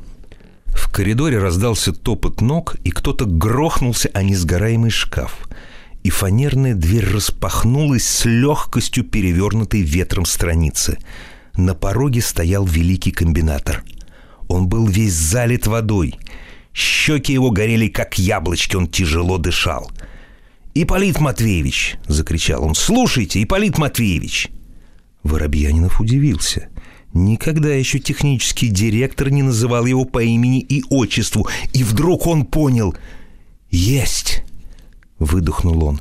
«В том-то и дело, что есть! Ах, киса, черт вас раздери!» «Не кричите, все слышно!» «Верно, верно, могут услышать!» — зашептал Остап быстро. «Есть, киса, есть! И если хотите, я могу продемонстрировать его сейчас же!» Он в клубе железнодорожников, новом клубе. Вчера было открытие. Хм, как я нашел, чепуха. Необыкновенно трудная вещь. Гениальная комбинация. Блестяще проведенная до конца. Античное приключение. Одним словом, высокий класс. Илья Ильф, Евгений Петров, 12 стульев. Сделано на маяке. Не ожидая, пока Ипполит Матвеевич напялит пиджак, Остап выбежал в коридор. Воробьянинов присоединился к нему на лестнице. Оба, взволнованно забрасывая друг друга вопросами, мчались по мокрым улицам на Каланчевскую площадь. Они не сообразили даже, что можно сесть в трамвай. «Вы одеты как сапожник», — радостно болтал Остап. «Кто так ходит, киса? Вам необходимо крахмальное белье, шелковые носочки и, конечно, цилиндр. В вашем лице есть что-то благородное. Скажите, вы в самом деле были предводителем дворянства?» Показав предводителю стул, который стоял в комнате шахматного кружка и имел самый обычный гампсовский вид, хотя и таил себе неспентные ценности, Остап потащил Воробьянинова в коридор. Здесь не было ни души. Остап подошел к еще не замазанному на зиму окну и выдернул из гнезда задвижки обеих рам. «Через это окошечко, — сказал он, — мы легко и нежно попадем в клуб в любой час сегодняшней ночи. Запомните, киса, третье окно от парадного подъезда». Друзья долго еще бродили по клубу под видом представителей УОНО и не могли надевиться прекрасным залом и комнатам — «Если бы я играл в Исюках, — сказал Остап, — сидя на таком стуле, я бы не проиграл ни одной партии. Энтузиазм не позволил бы. Однако, пойдем, старичок, у меня 25 рублей подкожных. Мы должны выпить пиво и отдохнуть перед ночным визитом. Э, вас не шокирует пиво, предводитель? Не беда. Завтра вы будете лакать шампанское в неограниченном количестве. Идя из пивной на сивцев вражек, Бендер страшно веселился и задирал прохожих. Он обнимал слегка захмелевшего Ипполита Матвеевича за плечи и говорил с нежностью. «Вы чрезвычайно симпатичный старичок, киса, но больше десяти процентов я вам не дам. Ей-богу, не дам. Ну зачем вам? Зачем вам столько денег?» «Как зачем? Как зачем?» — кипятился Ипполит Матвеевич. Остап чистосердечно смеялся и приникал щекой к мокрому рукаву своего друга по концессии. «Ну что вы купите, киса? Ну что? Ведь у вас нет никакой фантазии. Ей-богу, 15 тысяч вам за глаза хватит. Вы же скоро умрете. Вы же старенький. Вам же деньги вообще не нужны. Знаете, киса, я, кажется, ничего вам не дам. Это баловство. А возьму я вас, кисуля, к себе в секретари, а? 40 рублей в месяц, харчи мои, 4 выходных дня, а? Спецодежда там, чаевые, соцстрах, а? Подходит вам это предложение?» Ипполит Матвеевич вырвал руку и быстро ушел вперед. Шутки эти доводили его до иступления.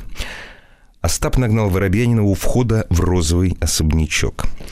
«Вы в самом деле на меня обиделись?» — спросил Остап. «Я ведь пошутил. Свои 3% вы получите. Ей-богу, вам 3% достаточно, киса.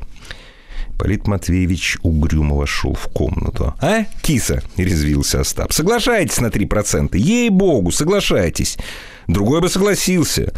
Комнату вам покупать не надо. Благо Иванупола уехал в Тверь на целый год.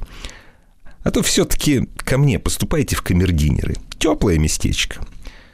Увидев, что Ипполита Матвеевича ничем не растормошишь, Остап сладко зевнул, вытянулся к самому потолку, наполнил воздухом широкую грудную клетку и сказал, «Ну, друже, готовьте карманы». В клуб мы пойдем перед рассветом. Это наилучшее время. Сторожа спят и видят сладкие сны, за что их часто увольняют без выходного пособия. А пока, дорогуша, советую вам отдохнуть. Остап улегся на трех стульях, собранных в разных частях Москвы, и, засыпая, проговорил. Отцов камердинерам приличное жалование, там, харчи, чаевые. Ну, пошутил. Заседание продолжается. Лед тронулся, господа присяжные заседатели. Это были последние слова великого комбинатора. Он заснул беспечным сном, глубоким, освежающим и неотягощенным сновидениями. Ипполит Матвеевич вышел на улицу. Он был полон отчаяния и злобы.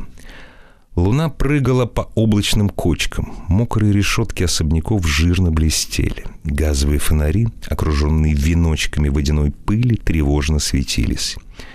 Из пивной орел вытолкнули пьяного. Пьяный заорал. Ипполит Матвеевич поморщился и твердо пошел назад. У него было одно желание — поскорее все кончить. Он вошел в комнату, строго посмотрел на спящего Остапа, протер пенсне и взял с подоконника бритву. На ее зазубринках видны были высохшие чешуйки масляной краски. Положил бритву в карман еще раз прошел мимо Остапа, не глядя на него, но слыша его дыхание, и очутился в коридоре. Здесь было тихо и сонно. Как видно, все уже улеглись. В полной тьме коридора Ипполит Матвеевич вдруг улыбнулся наиязвительнейшим образом и почувствовал, что на его лбу задвигалась кожа. Чтобы проверить это новое ощущение, он снова улыбнулся. Он вспомнил вдруг, что в гимназии ученик Пыхтеев-Какуев умел шевелить ушами. Ипполит Матвеевич дошел до лестницы и внимательно прислушался. На лестнице никого не было. С улицы донеслось цоканье копыт извозчей лошади, нарочито громкое и отчетливое, как будто бы считали на счетах. Предводитель кошачьим шагом вернулся в комнату, вынул из висящего на стуле пиджака Остапа 25 рублей и плоскогубцы. Надел на себя грязную адмиральскую фуражку и снова прислушался. Остап спал тихо, не сопя, его носоглотка и легкие работали идеально, исправно вдыхая и выдыхая воздух. Здоровенная рука свесилась к самому полу. Ипполит Матвеевич, ощущая секундные удары височного пульса, неторопливо подтянул правый рукав выше локтя, обмотал обнажившуюся руку вафельным полотенцем, отошел к двери, вынул из кармана бритву — и, примерившись глазами к комнатным расстояниям, повернул выключатель. Свет погас, но комната оказалась слегка освещенной голубоватым аквариумным светом уличного фонаря. «Тем лучше», — прошептал Ипполит Матвеевич. Он приблизился к изголовью и, далеко отставив руку с бритвой, изо всей силы косов всадил все лезвие сразу в горло Остапа — Сейчас же выдернул бритву и отскочил к стене. Великий комбинатор издал звук, какой производит кухонная раковина, всасывающая остатки воды. Ипполиту Матвеевичу удалось не запачкаться в крови.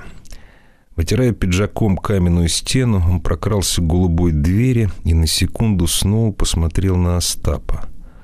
Тело его два раза выгнулось и завалилось к спинкам стульев. Уличный свет поплыл по черной луже, образовавшейся на полу. «Что это за лужа?» — подумал Ипполит Матвеевич. «Да, да, кровь.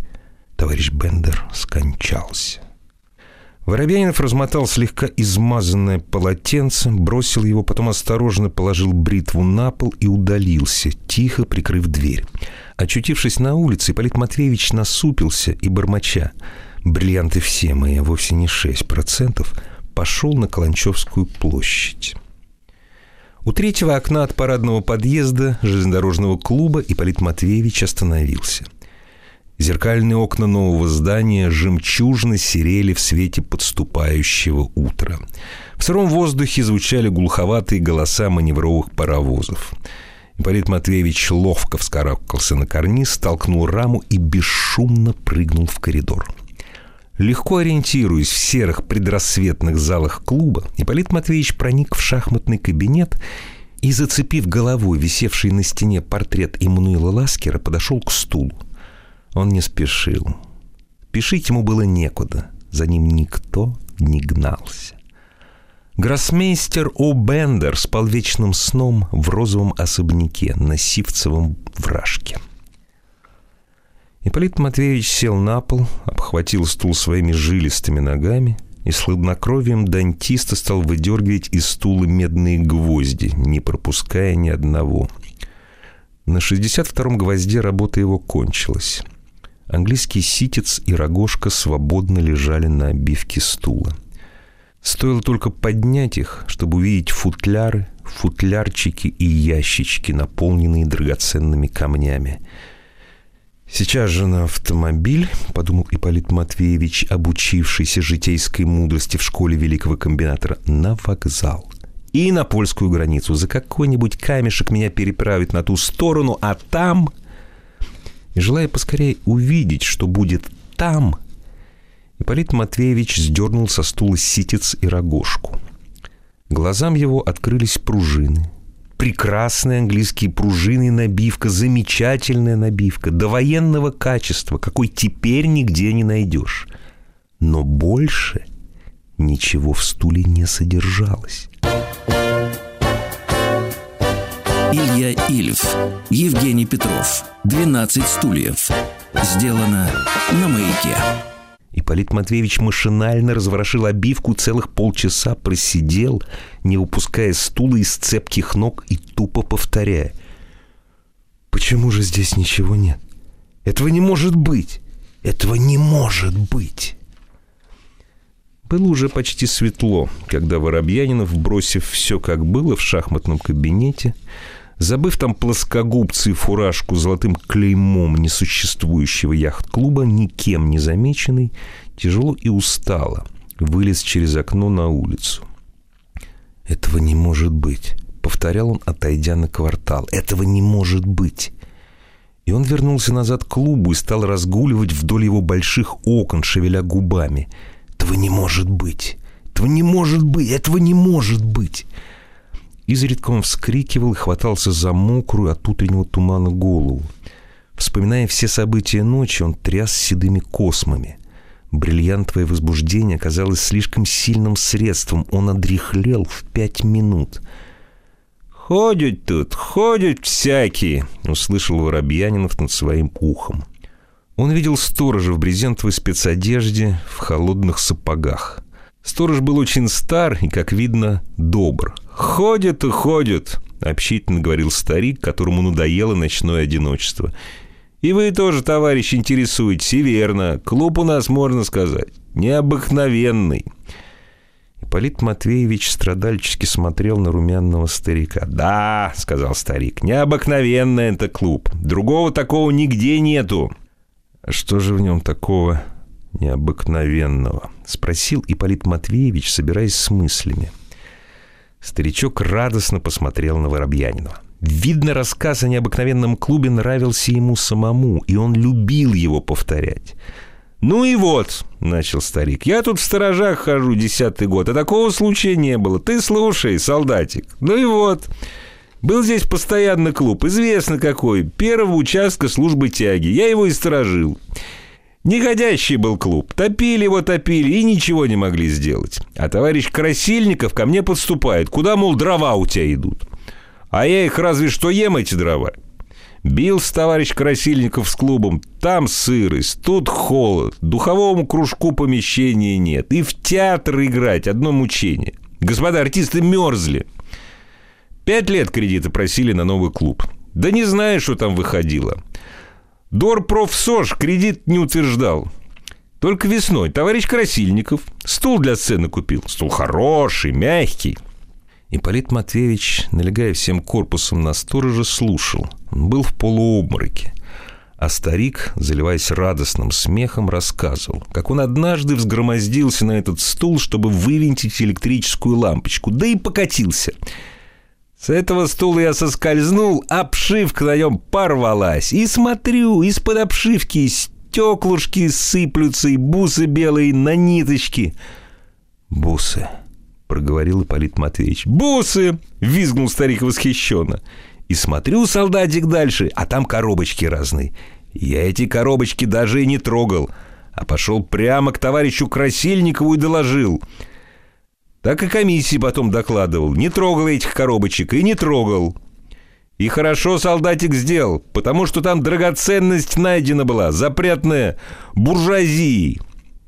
«Где же драгоценность?» — закричал предводитель. «Где-где?» — передразнил старик. «Тут, солдатик, соображение надо иметь. Вот они!» «Где?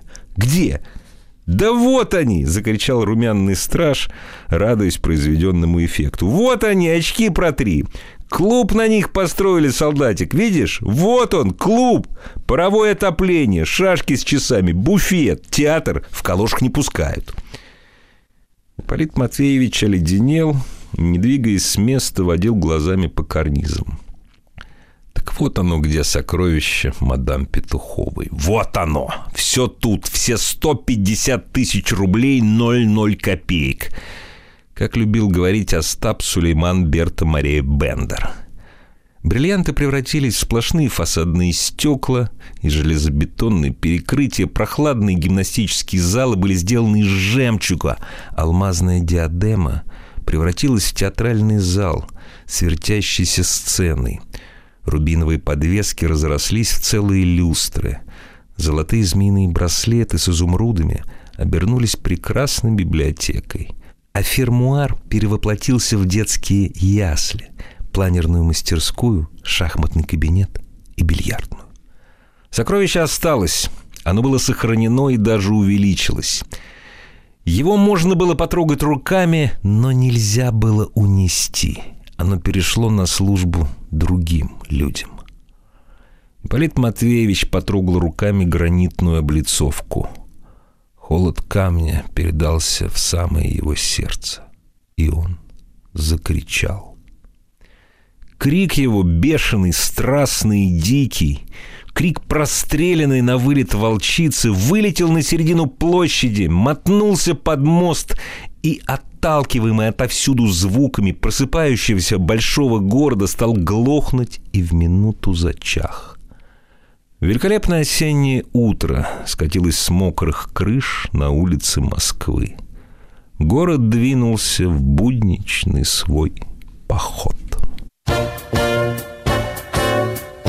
Вы слушали роман Ильи Ильфа и Евгения Петрова «12 стульев». Читали Игорь Ружейников, Виктория Колосова, Артем Новиченков, Владимир Матецкий, Николай Свистун, Рита Митрофанова, Алексей Мясников, Сергей Стилавин, Павел Картаев, Вера Кузьмина, Алексей Веселкин, Вахтанг Махарадзе, Владислав Тимкин, Ваге Севумян, Юрий Макеев, Владислав Тарасов, Ирина Викторова, Александр Пушной, Николай Тарасов, Денис Николаев, Сергей Насибян. Запись радиостанции «Маяк». 2023 год. Еще больше подкастов «Маяка» насмотрим.